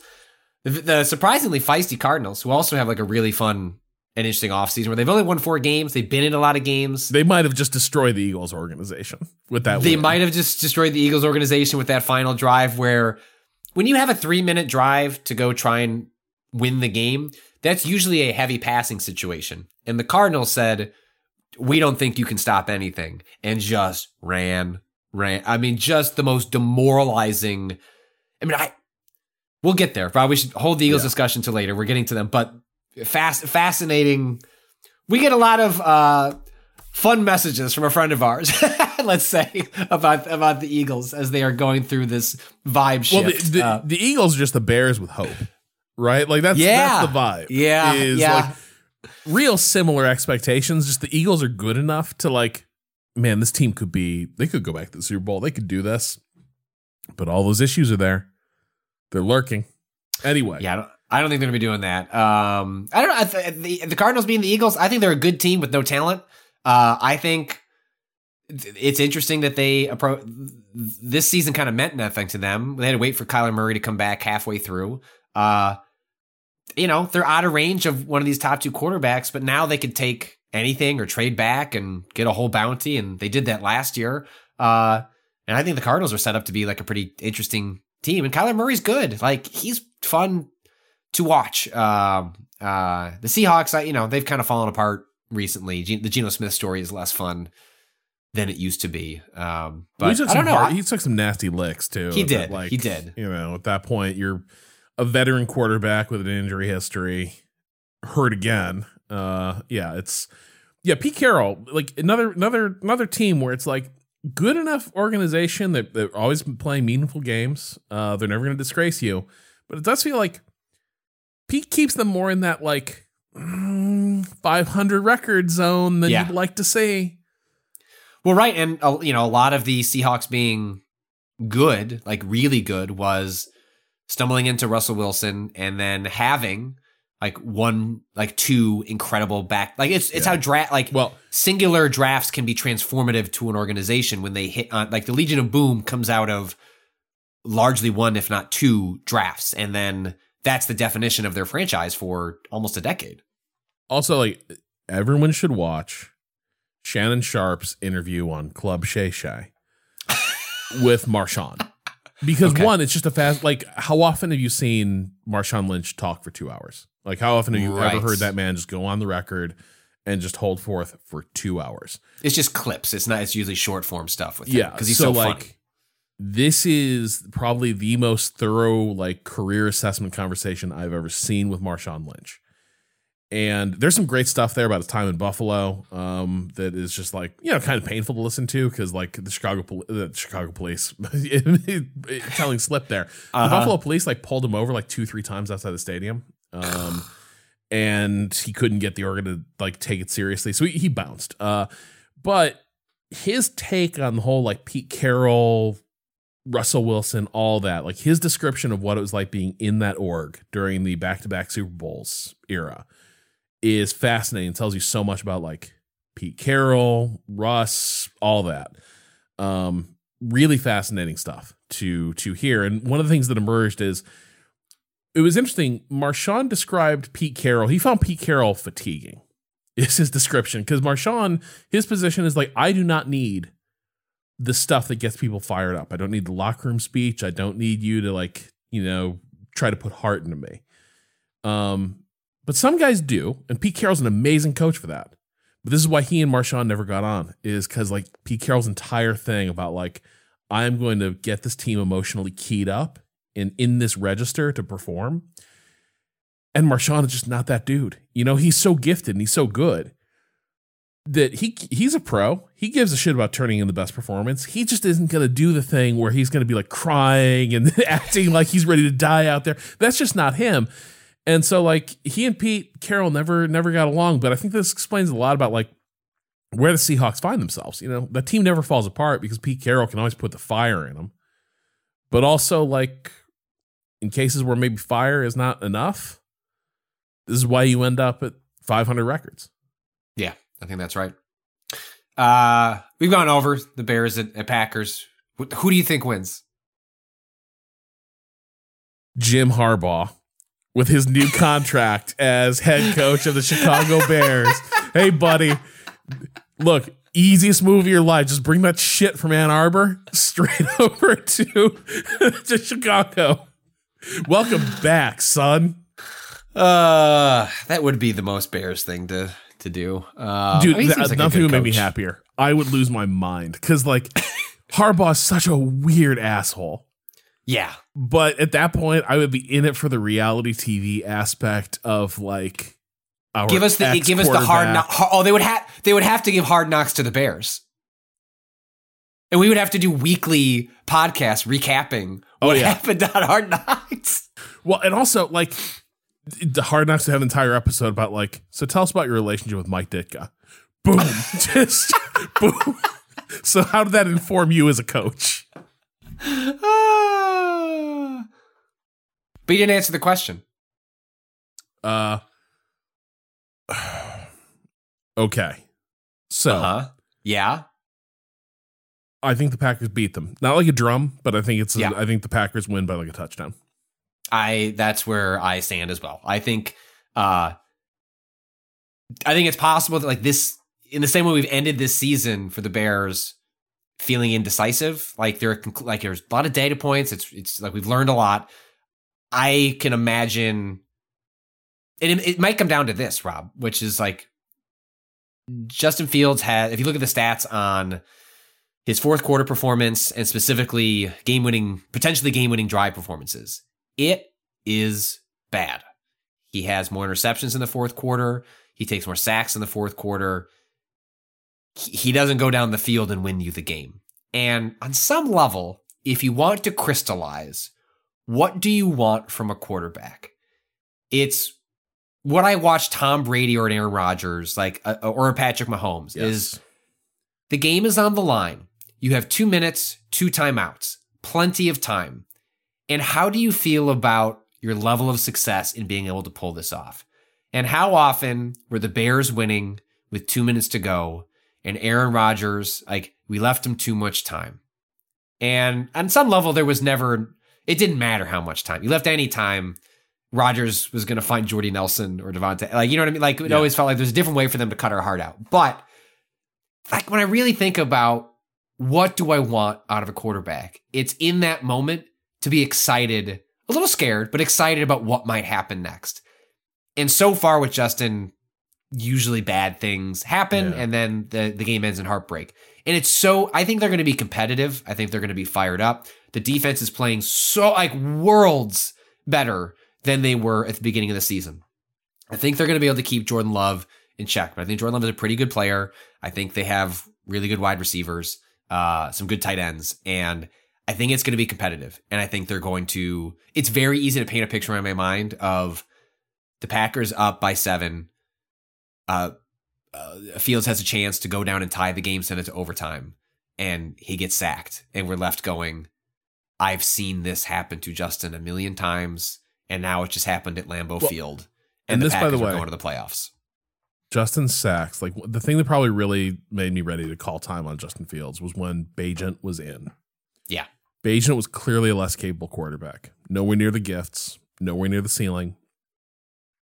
And that offense looked better. Not in terms of outcome, like, you know, he's, he lost Yeah. games, but like in terms of throws going out on schedule, like plays going to the line on time, like everything just looking very rehearsed and machine like. And was it a little less exciting because like Bagent is not that dynamic threat? Yes. But it was also very clear, like, man, we are in year three of Justin Fields. And there's times where, like, one, it barely looks like the snap's getting off. And two, he's just lost in his reads immediately. And you're just watching him, like, start to, uh, you know, he starts to scramble around. He's not finishing his reads or he hasn't seen enough. And Bagent would just take what was there. And he just has that. It's the thing that can't be taught, right? That ability to be like, instant recognition, I'm going to throw the ball. And Bagent is an inferior quarterback, but in some ways had a superior, like pro quarterback skill set. And Fields, we only see flashes of that. And man, even in his best games, there's still a lot of like, you know, you run the tape, he's late on throws. Yeah. So yeah, I'm I like I think um that you know, the Justin Fields playing his way into a sack thing is is kind of how I do expect this to end and maybe be the the end of end of his era in Chicago. If the Packers were really devious, they would lie down for this one. like just you're not going far in the playoffs. Just lie down, and you'll destroy the Bears for the generation.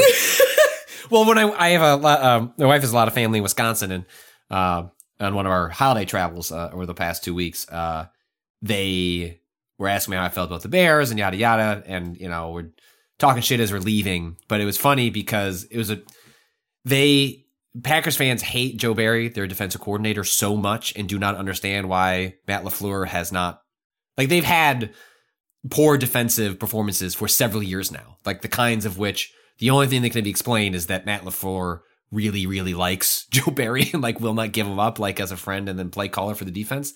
And so, I mean, maybe things are different now they get into the playoffs. But when I left on like, you know, Christmas Day, it was a lot of people being like, hope the Bears win because we need to get Joe Barry the fuck out of the building. And I was like, no, no, no, no. Like, like, what are you, what are you talking about? So there are a lot of competing interests going into, to that game. But I think we, we fall in the same spot. I, I think, uh, the Bears fall short. I think there are some exciting moments. And I, frankly, that's a crystallization of the Bears season. Some, some fun moments and they fall short. So, uh, 10 and 6 Chiefs, although the 6 stands louder than the 10 at this point if you've watched any Chiefs games uh, over the course of the year. Uh, against the 5 and 11 Chargers who have nothing to play for, fired their coach. They're lost. Uh, yeah. They're lost. And yet, uh, if you wanted me, am I going to bet any money on the Chiefs this weekend?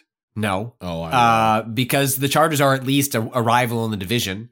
Uh, and the Chiefs have shown no ability to get anything done uh, over the, the past couple of weeks. Uh, they are a shadow of themselves and like are very much seem like they're heading towards. I expect them to beat the Chargers, even though I wouldn't be surprised if they lost. I expect them to beat them, lose in the first round, and then it's this really long off season for the Chiefs trying to figure out what the fuck do we do next. Um, yeah. because they will not be able to trot out that roster again. Because if Travis Kelce, the kind of slowdown he's showing, yeah, like that doesn't really reverse. And he has well, been the slowdown is also driven by like lack of weapons. Like ultimately, Correct. their defense has got to get a lot worse, and their offense has got to get a lot better. That's going to be the trade off, right? Where it's like yeah. they they shaped up their act. That defense turned pretty good, and that's why they're yeah. like competitive right now. The cost of that has been we found the floor of what Mahomes can make work, and Kelce is has he lost a step or is he just like shut down more effectively just because there's so few options. It's a little bit of both. I I think he was eight, yeah, I think it's a little bit of both. I think even last year Kelce was, you know, like in those playoff games, like he he was the kind of player that much like Gronk at his heights, it didn't matter what else was around them. Like him and Mahomes could just make it work. And I think now this is just being put to the ultimate test with it's like along a line of age and lack of talent. And yep. I think he's still an elite tight end, but he's just slightly less elite. Yeah. And that is just exposed as a result of all the wide receivers not drawing any interest from anybody. I think people get a weird like Gronk took sabbaticals. Like Gronk's longevity, I think, can give you a weird expectation for how things are going to go. Gronk recovered well from injuries. He took he took breaks, and he had a weird, he retired. natural connection with with Brady. And also, the dude was fucking huge. Like I don't know what his stats are stacking up to Kelce, but like just in terms of who he was playing against, Gronk was physically imposing in a way few other tight ends I've seen are And so to an extent, there was like a you know you knew you knew his number was getting called, but like there's very little you could do again do about that. Um, that's just not been the case with Kelce this season. Uh, yeah, we'll see. We'll see. But yeah, I think um, I think they win this. You know, I don't think the Chargers this close to tarmacking their coach are going to be. Uh, I don't think there's there's there's much fight in them. So I'll I'll, I'll say like the Chiefs will like they're going to try to have a get right game uh, heading into the postseason. Yep. It may end up. I bet they win. I'll bet you it does not feel like a get right game. Nope. Uh, and it's funny because the Chargers are the complete opposite of the Raiders, who uh, the eight and eight Broncos are at the seven and nine Raiders, and the Raiders also a team that fired their coach. I believe might have been the first coach firing that happened uh, over this season, uh, and then have just gone on a string of really weird adrenaline. Like I believe they won a game recently where they did not complete an offensive pass which does not seem like What? that should be possible. Yes, I believe that is right. One of the Raiders no offensive pass. Am I right about this? Uh maybe I have that stat wrong, but it was something where like the offense did nothing, but the defense showed up. They also scored what was it like 60 points at one point uh against uh I forget who. Uh it's just a completely bizarre uh uh team. Um and yet, you know, they're I think they're eliminated from playoff contention. Uh, they they're they're not playing for anything. The Broncos are not quite eliminated, but the Broncos, I mean, They're loading The whole- Russell Wilson into a cannon. Yes, uh, no, the Broncos are eliminated. Uh, as What was well. the deal? Um, so hang on. So they benched him, and the gloss I saw on it was for contract reasons. Is there correct? was there a, a thing about like games started or games played in? no? They, like- so the way Okay. the way his the way his contract was structured, sometimes there is that where, like, for example. The Jets won't have to give a first round pick to the Packers. It'll be a second round pick because Rodgers didn't hit a playing threshold. Sometimes Yeah. uh, uh, trades are are structured that way. With with Wilson, it was if he if he could not pass a physical in March, he was oh he's already owed thirty something million. If he could not pass a physical, he had an injury guarantee, so he was owed like another thirty million. Uh, if they bench him and he can pass a physical in March, the team does not owe him the thirty million dollars. They can cut him, and I think that turns into dead money. Um, I forget exact the mac, like like that's the basics of of it. Is it's Man, a, these contracts is- are written in such Weasley ass fashions. it is it is purposely uh, a financial. I mean, Yeah. I, Wilson has not been. He's been better, but I don't. He has not lived up to that contract. This is going to go down as one of the all time terrible trades. Like to have that back to back with Deshaun Watson, in which both those are going to go down as all time uh, terrible uh, trades. Uh, and and yeah, my understanding is that I think Wilson said this that he was approached during their losing skid early in the season by the team to if he wanted to keep playing as the starter, he was going to have to remove those clauses from his contract. And then I guess like the team got involved, the NFLPA got involved, and there was discussions, but ultimately Wilson said no. And Then they went on a five game winning streak, which I believe started with beating the Bears at like the end of that game that the Bears should have won. And they went on to win like five games in a row. So they're kind of riding high. Uh, and then as it was, they were kind of skidding towards not being in the playoffs.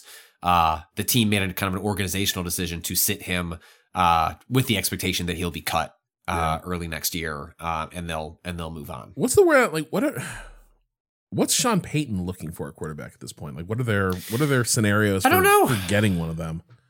You know they won enough games that you know they're not at the top of the heap in in terms of the, the Yeah. draft. Um, you know, in theory, they would be a, a they passed on Fields, right? Like the Broncos uh, uh, took uh, Patrick Surtain, uh, I believe, in that draft when um, what's his face, our old defensive coordinator, he's on the Dolphins now. Yeah, now. Vic Um, Fangio. yeah, Vic Fangio was uh, the head coach, uh, and they took uh, Patrick Surtain, a cornerback, instead of Fields, and that kind of opened the door to the Bears being able to trade up uh, for Fields. So I don't know. No, he hasn't said much. Like I, I, I assume we won't hear much about that until they cut Wilson. It, you know, Yeah. kind of as a sign of respect. Even even cutting seems Wilson, like that contract still is going to mess up their books for a little while longer, right? for years yeah, for at least like the next two years um um yeah it's it's it's a mess so uh i don't know the the raiders like have a head even though they're out of the playoffs they have a head coach that They seem to really like Antonio Pierce. Uh, so I, I don't know where this one is going to go, but they're playing a backup on on the Broncos. Yeah. I forget the guy's name, but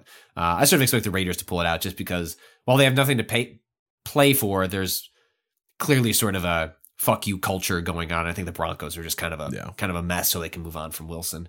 Uh, the eleven and five Eagles at the five and eleven Giants, and Rob, I think the Giants might win this game. I, Led I would Tyrod, believe right? Uh, yes, led by Tyrod Taylor, uh, who is a not a high ceiling quarterback, but like a high floor. Like he can kind of Yeah. execute your offense. He's a totally totally acceptable option. Uh, the the Tommy DeVito is he injured or was he benched? I can't don't remember know. what ended up happening to him. He's hopefully he's still you know doing his pasta commercials. I do miss the memes. Uh, but the Eagles are a mess. Like the like I don't know that there's a team. Is there a team with worse vibes in the NFL right now than the Philadelphia Eagles? No, like it's which is so weird because they are a they were a really good team. They were having Yeah. a great season.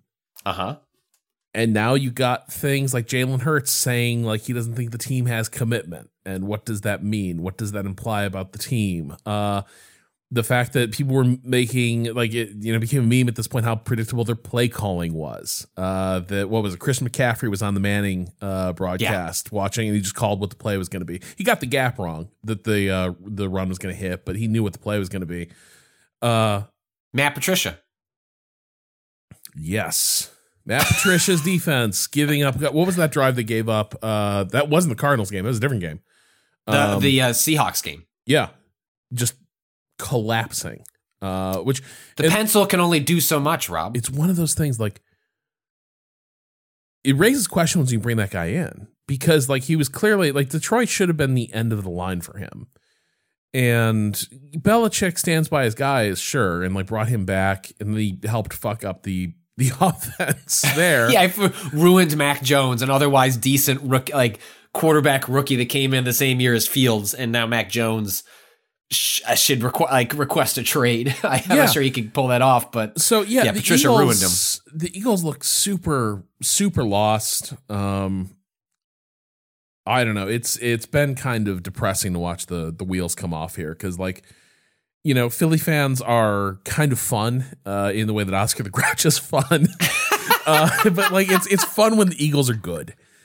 yes, I agree. I think part of the problem here is this team justly has higher expectations of itself, and it's starting to like turn inward, trying to figure out like why are we not living up those expectations? And the answer increasingly appears to be coaching staff, which is the thing the players can't touch. Well, and you know, I think this is something we talked about when we previewed the season. Was the big question on the Eagles was they have incredible talent. They were just in the Super Bowl. If they'd played any other team than the Kansas City Chiefs, I think they win the Super Bowl. Um, and even then, like Jalen Hurts played out of his fucking like he played so good, and then he just ran into, you know, Patrick Mahomes doing Mahomes things, uh, and that has happened to a lot of people. Yeah. Uh, but they've done so many panic moves already, right? Like having Sean Desai, their ex uh, defensive coordinator, like I'm gonna I'm gonna look at the plays from when you start doing I'm gonna look at the plays from up in the suite, and then I'm gonna look at the plays on the field, and then I'm gonna switch to defensive coordinators. Like when you're making those moves, what it communicates to me is you don't actually know what's wrong, and you're just hoping we throw something at the wall, it sticks, and we can keep going. And what happens is they keep throwing things at the wall the, the wall keeps punching back. And maybe Hurts, Hurts does have a, a knee injury that he has been nursing Yep. a huge amount of the season. I think that helps explain, uh, like in that Seahawks game, he threw two interceptions that were just like lofting the Yeah. ball in a way that made, I don't know if he didn't have the zip on it. I don't, I don't know what, what was going on, but he's not right. And I think a combination of him being, let's say, 70% of himself combined with a coaching staff. But in the uh, what, I, what I was getting at was in the preseason, they lost their offensive and defensive coordinators. The defensive coordinator, Jonathan Gannon, I believe, went to the Cardinals. And he was kind of a laughing stock over the summer because there were some like weird clips coming out of him trying to be a, a hard ass coach and it Oh, that's seemed right. Very remember that, laughable, yeah. right? But like, look, the real proof is what happens on the field, and he, he seems to be establishing a good Yeah. culture uh, over there. Uh, the uh, offensive coordinator, whose name escapes me, went to the Colts. they're about to be in a potential like win and in game um, with a backup In quarterback. a year Like, where they were not really expected to be competitive, and then they've had misfortune. Yeah. Right. And so that's the the nature of what can happen after a Super Bowl is you get, you know, the talent drain and they lost it on both ends. And I, I think we're seeing that like manifest itself where it's actually kind of fascinating on the like take the Nagy thing out of the equation because I think some of that is our Bears brains breaking us. Like broadly, you can look at the Chiefs and be like, this is a well coached team with an enormous uh, talent deficit. And the Eagles appear to be a poorly coached team with incredible talent. Now their defense is kind of falling apart, but like on the offensive side of the ball, let's say, uh, they should be much better and less predictable than they are. And so to watch the coaching fail an incredibly talented team is kind of is kind of fascinating. Yeah. It's uh it's it's been a bit grim. I I wonder what's gonna happen when they you know it certainly looks like they're headed for an early playoff exit. And I'm curious I what the would- fallout's gonna be. Yes, I would be sort of where would they Eagles playoff matchup? Who would they play? The let's see. The Eagles would God, they wouldn't stumble right into the Cowboys, would they? I'm trying to find it. Uh, let's see. This is from the Philadelphia Inquirer. Just a few weeks ago, it seemed all but certain the Eagles would win the NFC East. Now their chances of their division seem a bit dicey. The Eagles will need a Cowboys loss in Week 18 against the Commanders to have a chance of winning the NFC East. Here's how the Eagles win the division. Da da da da. Playoff picture. It seems, yeah, it's not clear yet. Um, No. I don't know. Running into the Cowboys, that's just like two teams that are kind of a mess uh, right now. I don't the Cowboys Uh, can't figure out. We'll get to them in a second, but Yeah, yeah. Uh, nine and seven Rams uh, at the twelve and fourteen. Hey, yeah, do you think the Uh, Giants are gonna win or the Eagles? I still think the Eagles win. I think the Eagles win, but the Giants, uh, they're playing. Like, look, Daboll is a good coach. Yep. I think they fucked up by hiring, you know, uh, signing that contract to Daniel Jones. I think they should just cut bait. I think they should have just been bad this year and realized like Daboll getting them to the playoffs in the year one. Holy shit! Like.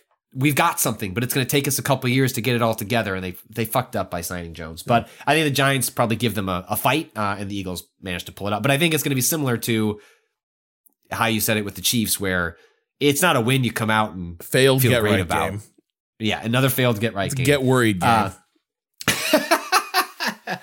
Nine and seven Rams at the twelve and four 49ers. that team two don't have teams. nothing to play for, right? That that's I believe neither team has anything to play for. I think the Rams are in the playoffs with uh the seeding is the seeding, Mm. and I think the 49ers are uh, locked in the first seed with nothing to play for, and specifically have players like Christian McCaffrey who have like mild injuries and like need yeah, need the two weeks to get right. So Yeah. um I don't think we're I'm not expect I think the 49ers have the Rams can put together a great game plan. They're a fun story this year. Like Matthew Stafford is a fun quarterback.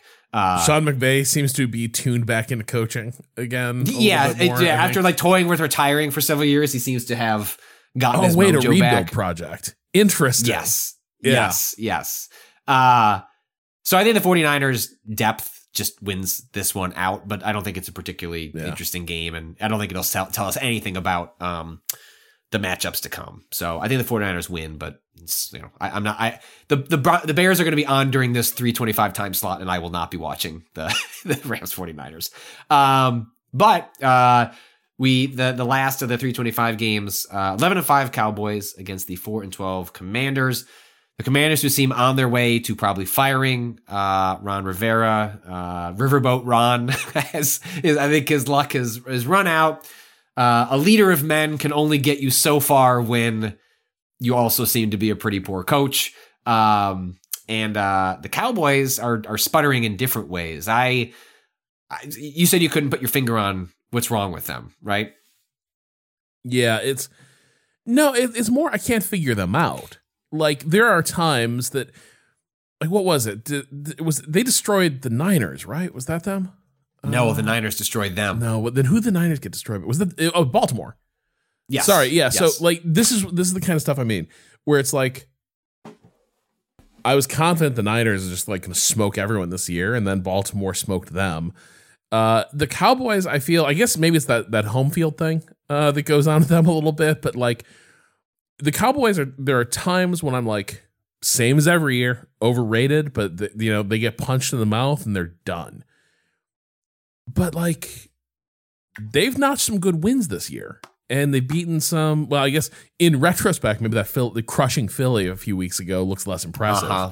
Yes. Uh, but yeah, like the Cowboys are a team I just don't. I am. I'm never sure what to make of them. Uh, now against the Commanders, probably like yeah, they're just gonna comfortably roll over them and uh, send send Ron into retirement. But in terms of like what to expect from the Cowboys, I just I have no I have no idea. No, they they seem like they're playing really tight, and uh, their defense has really fallen off after being historically good uh, last year, a, a, huge portion of this year, and so you know I, I I can't really explain what's happened to them to have fallen off to that degree. Um, but you have sequences like in the Cowboys Lions game where the Cowboys you know go and score a touchdown, they have the lead over the Lions, and they have an opportunity to essentially grind the clock into dust. And Mike McCarthy has, who's calling offensive plays this year, has Dak going back and throwing bombs 40 yards down the, the field. And I, I get the, in, you know, the instinct to want to put the game away and make a statement. But all he ended up doing was, I mean, what we've seen the Lions do, like the Lions live in situational. Like high pressure, like their package of plays, the players they have are going to put you in a vice in like like we watched them do it to the Bears, four minutes to two minutes. They went and scored a touchdown. Three and out from the Bears, three timeouts left. Two minutes, they go down the field, you know, beat the Bears in heartbreaking fashion. That's just what the Lions do. And so, you know, it's I think Dak is really good. He's had a great season. Um, I like CeeDee Lamb is such an awesome, fun yeah. wide receiver to watch. Uh, so, you know, I I don't know. This is a get right game either. The, the, Commanders do play like pretty hard. Like they're they're not just kind of rolling over for teams, but I think this is like Rob. I think we're running into a pattern here. I think we this is yet another like get wrong. Uh, yeah, uh, like this is like I think the Cowboys win this, but I don't think they come out of it going and we could beat anybody in the postseason. I think instead they kind of limp there and just hope something clicks. I think their their record is such that they'll play at home for the first two rounds. Uh, so and they're I think they're they're uh, uh, they have not lost at home uh, this season, so uh, clearly they have some sort of tangible benefit, um, whether it's home field advantage or just like the vibes are better. But uh, I expect them to win, but I expect it to be like twenty three to twenty, and it's like, huh, well that that should have been better than than that was. Uh, final game of the week, uh, Sunday night. Uh, 10 and 6 Bills at the 11 and 5 Dolphins. Uh, yeah, I don't, yeah, I, Rob is shrugging at me and I feel like that is, I don't know what to make of this. I frankly think the NFL should step in and uh, make the Bears Packers the Sunday night game instead. I think it's the one that has the most at stake, frankly. But we have the the Bills who are just so I was at because I was at the Bears game. I did not watch any of the Sunday slate. I I saw the, the I mean the Dolphins get you know I don't I don't have to watch the game against the Ravens to understand what happened there. The score told me everything. Um, but the Bills seem like a really you don't know what team is going to show up yeah. uh, week to week.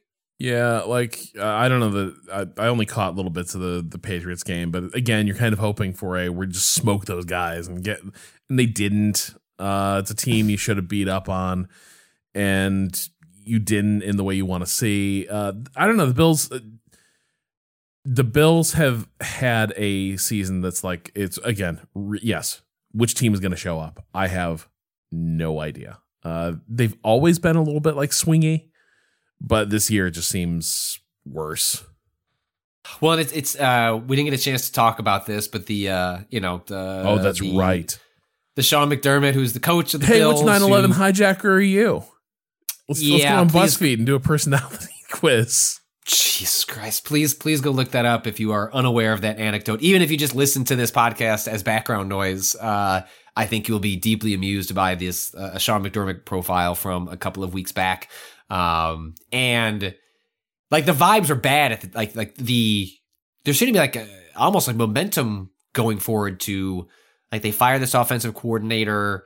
Is Sean McDermott like, is this the ceiling of this team with someone like Josh Allen? And then this profile comes out And it felt like we were trending in the direction of no one would have predicted Sean McDermott to get fired this season, but like maybe, like maybe, like these guys that operate like this, who are like the John, like the the Harbaughs of the world, right? Like who are loud and abrasive, have a very particular style. Eventually, especially when you run into adversity, that stops working. Um, you can only yell so loud uh, before players stop reacting to, especially veteran players and you know guys who have massive contracts. And so you know if they, somehow they lose to the Dolphins, they don't show up. I wonder if that reignites that conversation because they'll end up missing the playoffs. I think they need some other things to go their way, even with a win. Uh, but the uh, the Dolphins are equally sort of a well, they're not that mysterious. They have injuries. I think that is the the long and short of yeah. the Dolphins is they are a lot of players are playing hurt. Even Tua got a shoulder injury uh, at the end of uh, uh, or during d- during the game uh, last Sunday. Um, I guess the one question you get answered from this season, the Dolphins, is you you probably extend Tua. I don't think they're going to have a choice if they you know win 11, 12 games. I think you're in that classic situation. I'm like, should is the ceiling where we want it to be? Probably not. Are we going to go? Are there better alternatives out there? No, no, probably not. Unless do you think Dustin Mike McDaniel thinks back to that one time. Well, on one of my all again. Oh, the stop the Justin Fields. Stop it. If the, if the Justin Fields era is over, I will be tremendously sad because of how many like fun highlights there have been in. It essentially has been like three pretty miserable like seasons with him, um, mostly due to the circumstances around him. But yes, there was a t- there was a game last year where the Dolphins and the and the Bears played, and it was right after they traded for Chase Claypool. Remember, like the first play of the game or, or first series of the Bears Chase Claypool does exactly what they hired him to do, which was Justin just chucked it up.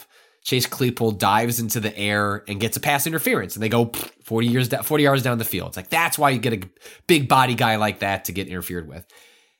And if Justin Fields like running, it's another, you know, Justin Fields running around, and at a certain point, Mike McDaniel like he was right in front of where Justin Fields was coming off to the sidelines, and he like comes up to him and just gives him shit and saying, "Please, hey, can you stop that man? Like it was just such a delightful moment. Um, what a good coach. Uh, and I guess ultimately that's I, yes, I think they're probably getting backed up to paying too too much money, but Mike McDaniel just seems really smart and sort of I I give him a little bit longer leash on making making that call. He has to to some extent uh like some Shanahan vibes where it's his system yeah. and like t- t- if Tua was just good at doing it, maybe that's worth it he'd prefer having a Brock Purdy that costs nothing. But yeah, well, it's funny the way he describes it. He's at least the way he cl- like claims it worked was he really did try to design around a system around Tua. Like this is what yeah. he came in and he was like, I recognize there's a reclamation project here and I can see what Tua can do. Uh, you know, so maybe he is one of those the rare guy who actually is quarterback agnostic and could scheme up stuff to fit a variety of talents, but it does in general most guys do have a scheme that they try to fit guys to, and they can't help it. It's yeah. like coming up with, with one working NFL offense is hard enough. Uh, you know, coming up with multiple based on personnel is, is uh, you know, there's a handful of guys who can do that. True. All right, let's do one question before we get out of here. You can send uh, questions with the title sports to questions at remapradio.com. Um, this comes in from Sean. Uh, I grew up most of my life uh, moving abroad, but mostly rooted for the same teams my dad did, mainly DC and LA teams. But in my teens, I tried to claim I thought sports were boring and dumb. So, to, you know, relatable. Uh, part of this uh, uh, was because I never had a regional identity in the US in the same way many of my American or even foreign friends had. And most of the teams I followed in the 2000s were disappointing to bad to absolutely horrible. Washington's football team stopped being good the year I was born. The Nationals were an expansion team that were irrelevant. The Wizards had that Jordan phase. The Dodgers kept getting the shit kicked in, their shit kicked in during the Bonds era of the Giants. And while I did like hockey, I did not pay close enough attention to it. But I knew that the Capitals were not winning Stanley Cups. My one saving grace was I kind of liked the Lakers, although I liked them a lot less when the allegations against Kobe Bryant came out. Fair. After college, though, I moved to DC and realizing that I actually did really enjoy sports and decided to actively follow sports more closely as a way to build community with the city I hope to call home as well as my dad. This was 2014, and since then, I have also gotten into Gaelic football, hurling, Formula E, and F1. Here are some of the things that have happened to my team since then. 2017, Galway wins the All Ireland Senior Hurling Championship, first since 1998. 2018, Capitals won the Stanley Cup, first in franchise. 2019, Washington's football team finally gets rid of the racist name. 2019, Nationals won the World Series, first in franchise. 2020, DS Techeetah and Antonio Felix da Costa win the Formula E Constructors and Drivers Championships, respectively, third in a row, first ever. 2020, French fuckboy Pierre Gasly wins his F1 race. Do you agree with be- it, the French fuckboy naming convention here, Rob? I think that's kind of harsh for Pierre, but I see how you, like if you judge a book by its cover, uh, he for sure looks like a French fuckboy. Okay. 2020 Dodgers won the World Series, first since 1998. 2023 uh, Hanshin Tigers win Japan, Japan Series Championship, first since 1985. Also, please look into The Curse of the Colonel if you're able to. It's very fun. Okay, I'll try and do that after the, the podcast. Clearly, I am personally responsible for all this success, but I am not someone who cares or even wants dynasty. So I usually check out for a couple seasons, move on to my next sports team hyperfixation after my team's success. So my question for you is this: What sports team should I be investing my time and attention into now? Should I follow KBO League, MLS, Premier League? What about rugby? I've been eyeing some vintage Diablos Rojos del Mexico merchandise. I'm willing to try just about anything at this point. Anyway, thanks. And as always, fuck the San Francisco, New York, and y- Yomiuri Giants. Wow, that's just uh, just an anti-Giants uh, uh, uh, screed. Uh, best, uh, Sean. Uh, I, I thought some of the spirit of this question, Rob, was if you could detach yourself from your regional hangups. We've had we've answered the question of like what football like how do you pick a new football team, right? Like if you hate your football team or if you're a Browns fan and they signed Deshaun Watson, how do I find someone to root for? We've talked about like how do you pick the horses you want to ride into the playoffs where like when your team's not in Yeah. anymore. But I liked this question in the in the idea of what do you do if you were just like sports is my oyster? Like what you do watch a lot of different way more than I do. Um both for some of the side work that you do and just personal interest, but if you just had to pick sports to watch now, like what what crosses your mind? Oh man, just just throwing on sports. But yeah, I do watch kind of a lot. Uh It well here maybe this. If oh, I, If someone I, I came got to it, you- I got it. I got it. oh you do? Okay. Yeah. Uh come on into the pro cycling waters. They're nice. Uh, Okay. it's actually it's actually a fascinating sport and there's both teams to get invested in and then individual riders. Uh the, the history of the sport's really interesting. The strategy has has a lot going on. Plus, like, you know, a cycling event, uh, the Tour de France is the the best of them because like it is so heavily covered, but like they're all like nothing but gorgeous locations shot from helicopters and motorcycles and you're like damn the world's gorgeous. We should i should i should live in more parts of the world and we should protect this planet of ours. Uh anyway go ineos spiking team. Good luck petro petrochemical sponsored uh uh company. But yeah it's like i think that is probably a hey, this is kind of a weird sport with a lot of stuff to get into and lots of like lore and personalities. Why not? I think that's a I think that's a good place to get it, get into it, especially because uh, there's kind of this weird thing happening in in that sport right now where um, people find uh, the best rider um, boring as hell.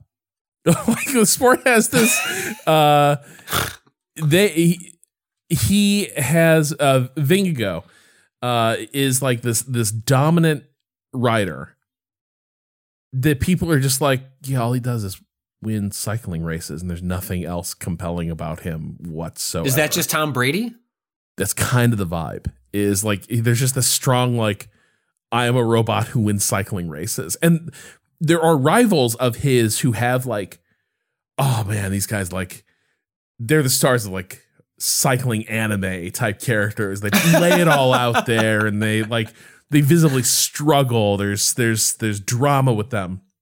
And then Vingo, you know, is is this type of writer and is, he's surrounded by this kind of type of team where it's like we are just going to, uh, what you know what's it what's it called? Like a, a road grader road grading running back right? Where the entire Mm-hmm. system is just like we're gonna break down everyone in front of us and just beat the shit out of them until they can't put up any resistance. That's kind of where uh, cycling is at. So you're kind of in this weird place. It's interesting to follow because one you could just get on the bandwagon. Uh, you'll learn a lot about cycling uh, following following that team. Uh, but you can also be a hater. And there's a lot lot of stuff to enjoy uh, being a hater.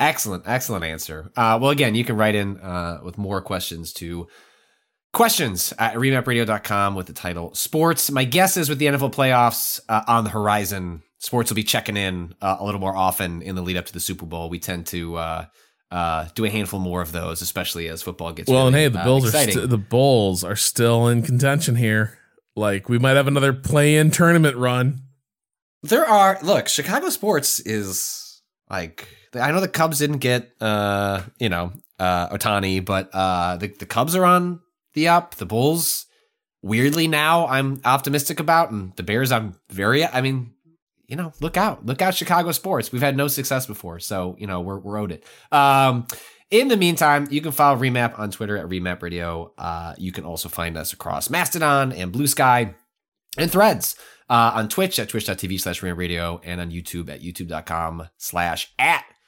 remap radio. Uh, we are reader funded. Uh, this episode, you know, it's got ads. Sometimes it doesn't have ads. Pay a little money, help us make all this work. You know, get us to Cincinnati. You know, the, the Bengals didn't make the playoffs, so there's nothing I can do. Like that was that was that was part of the rules.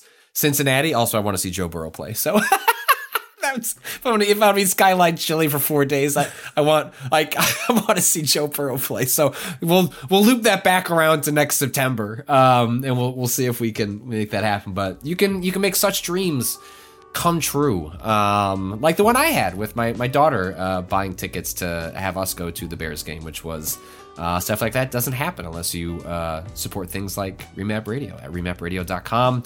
Uh, and until next time, fuck capitalism, fuck the Packers, and bear down.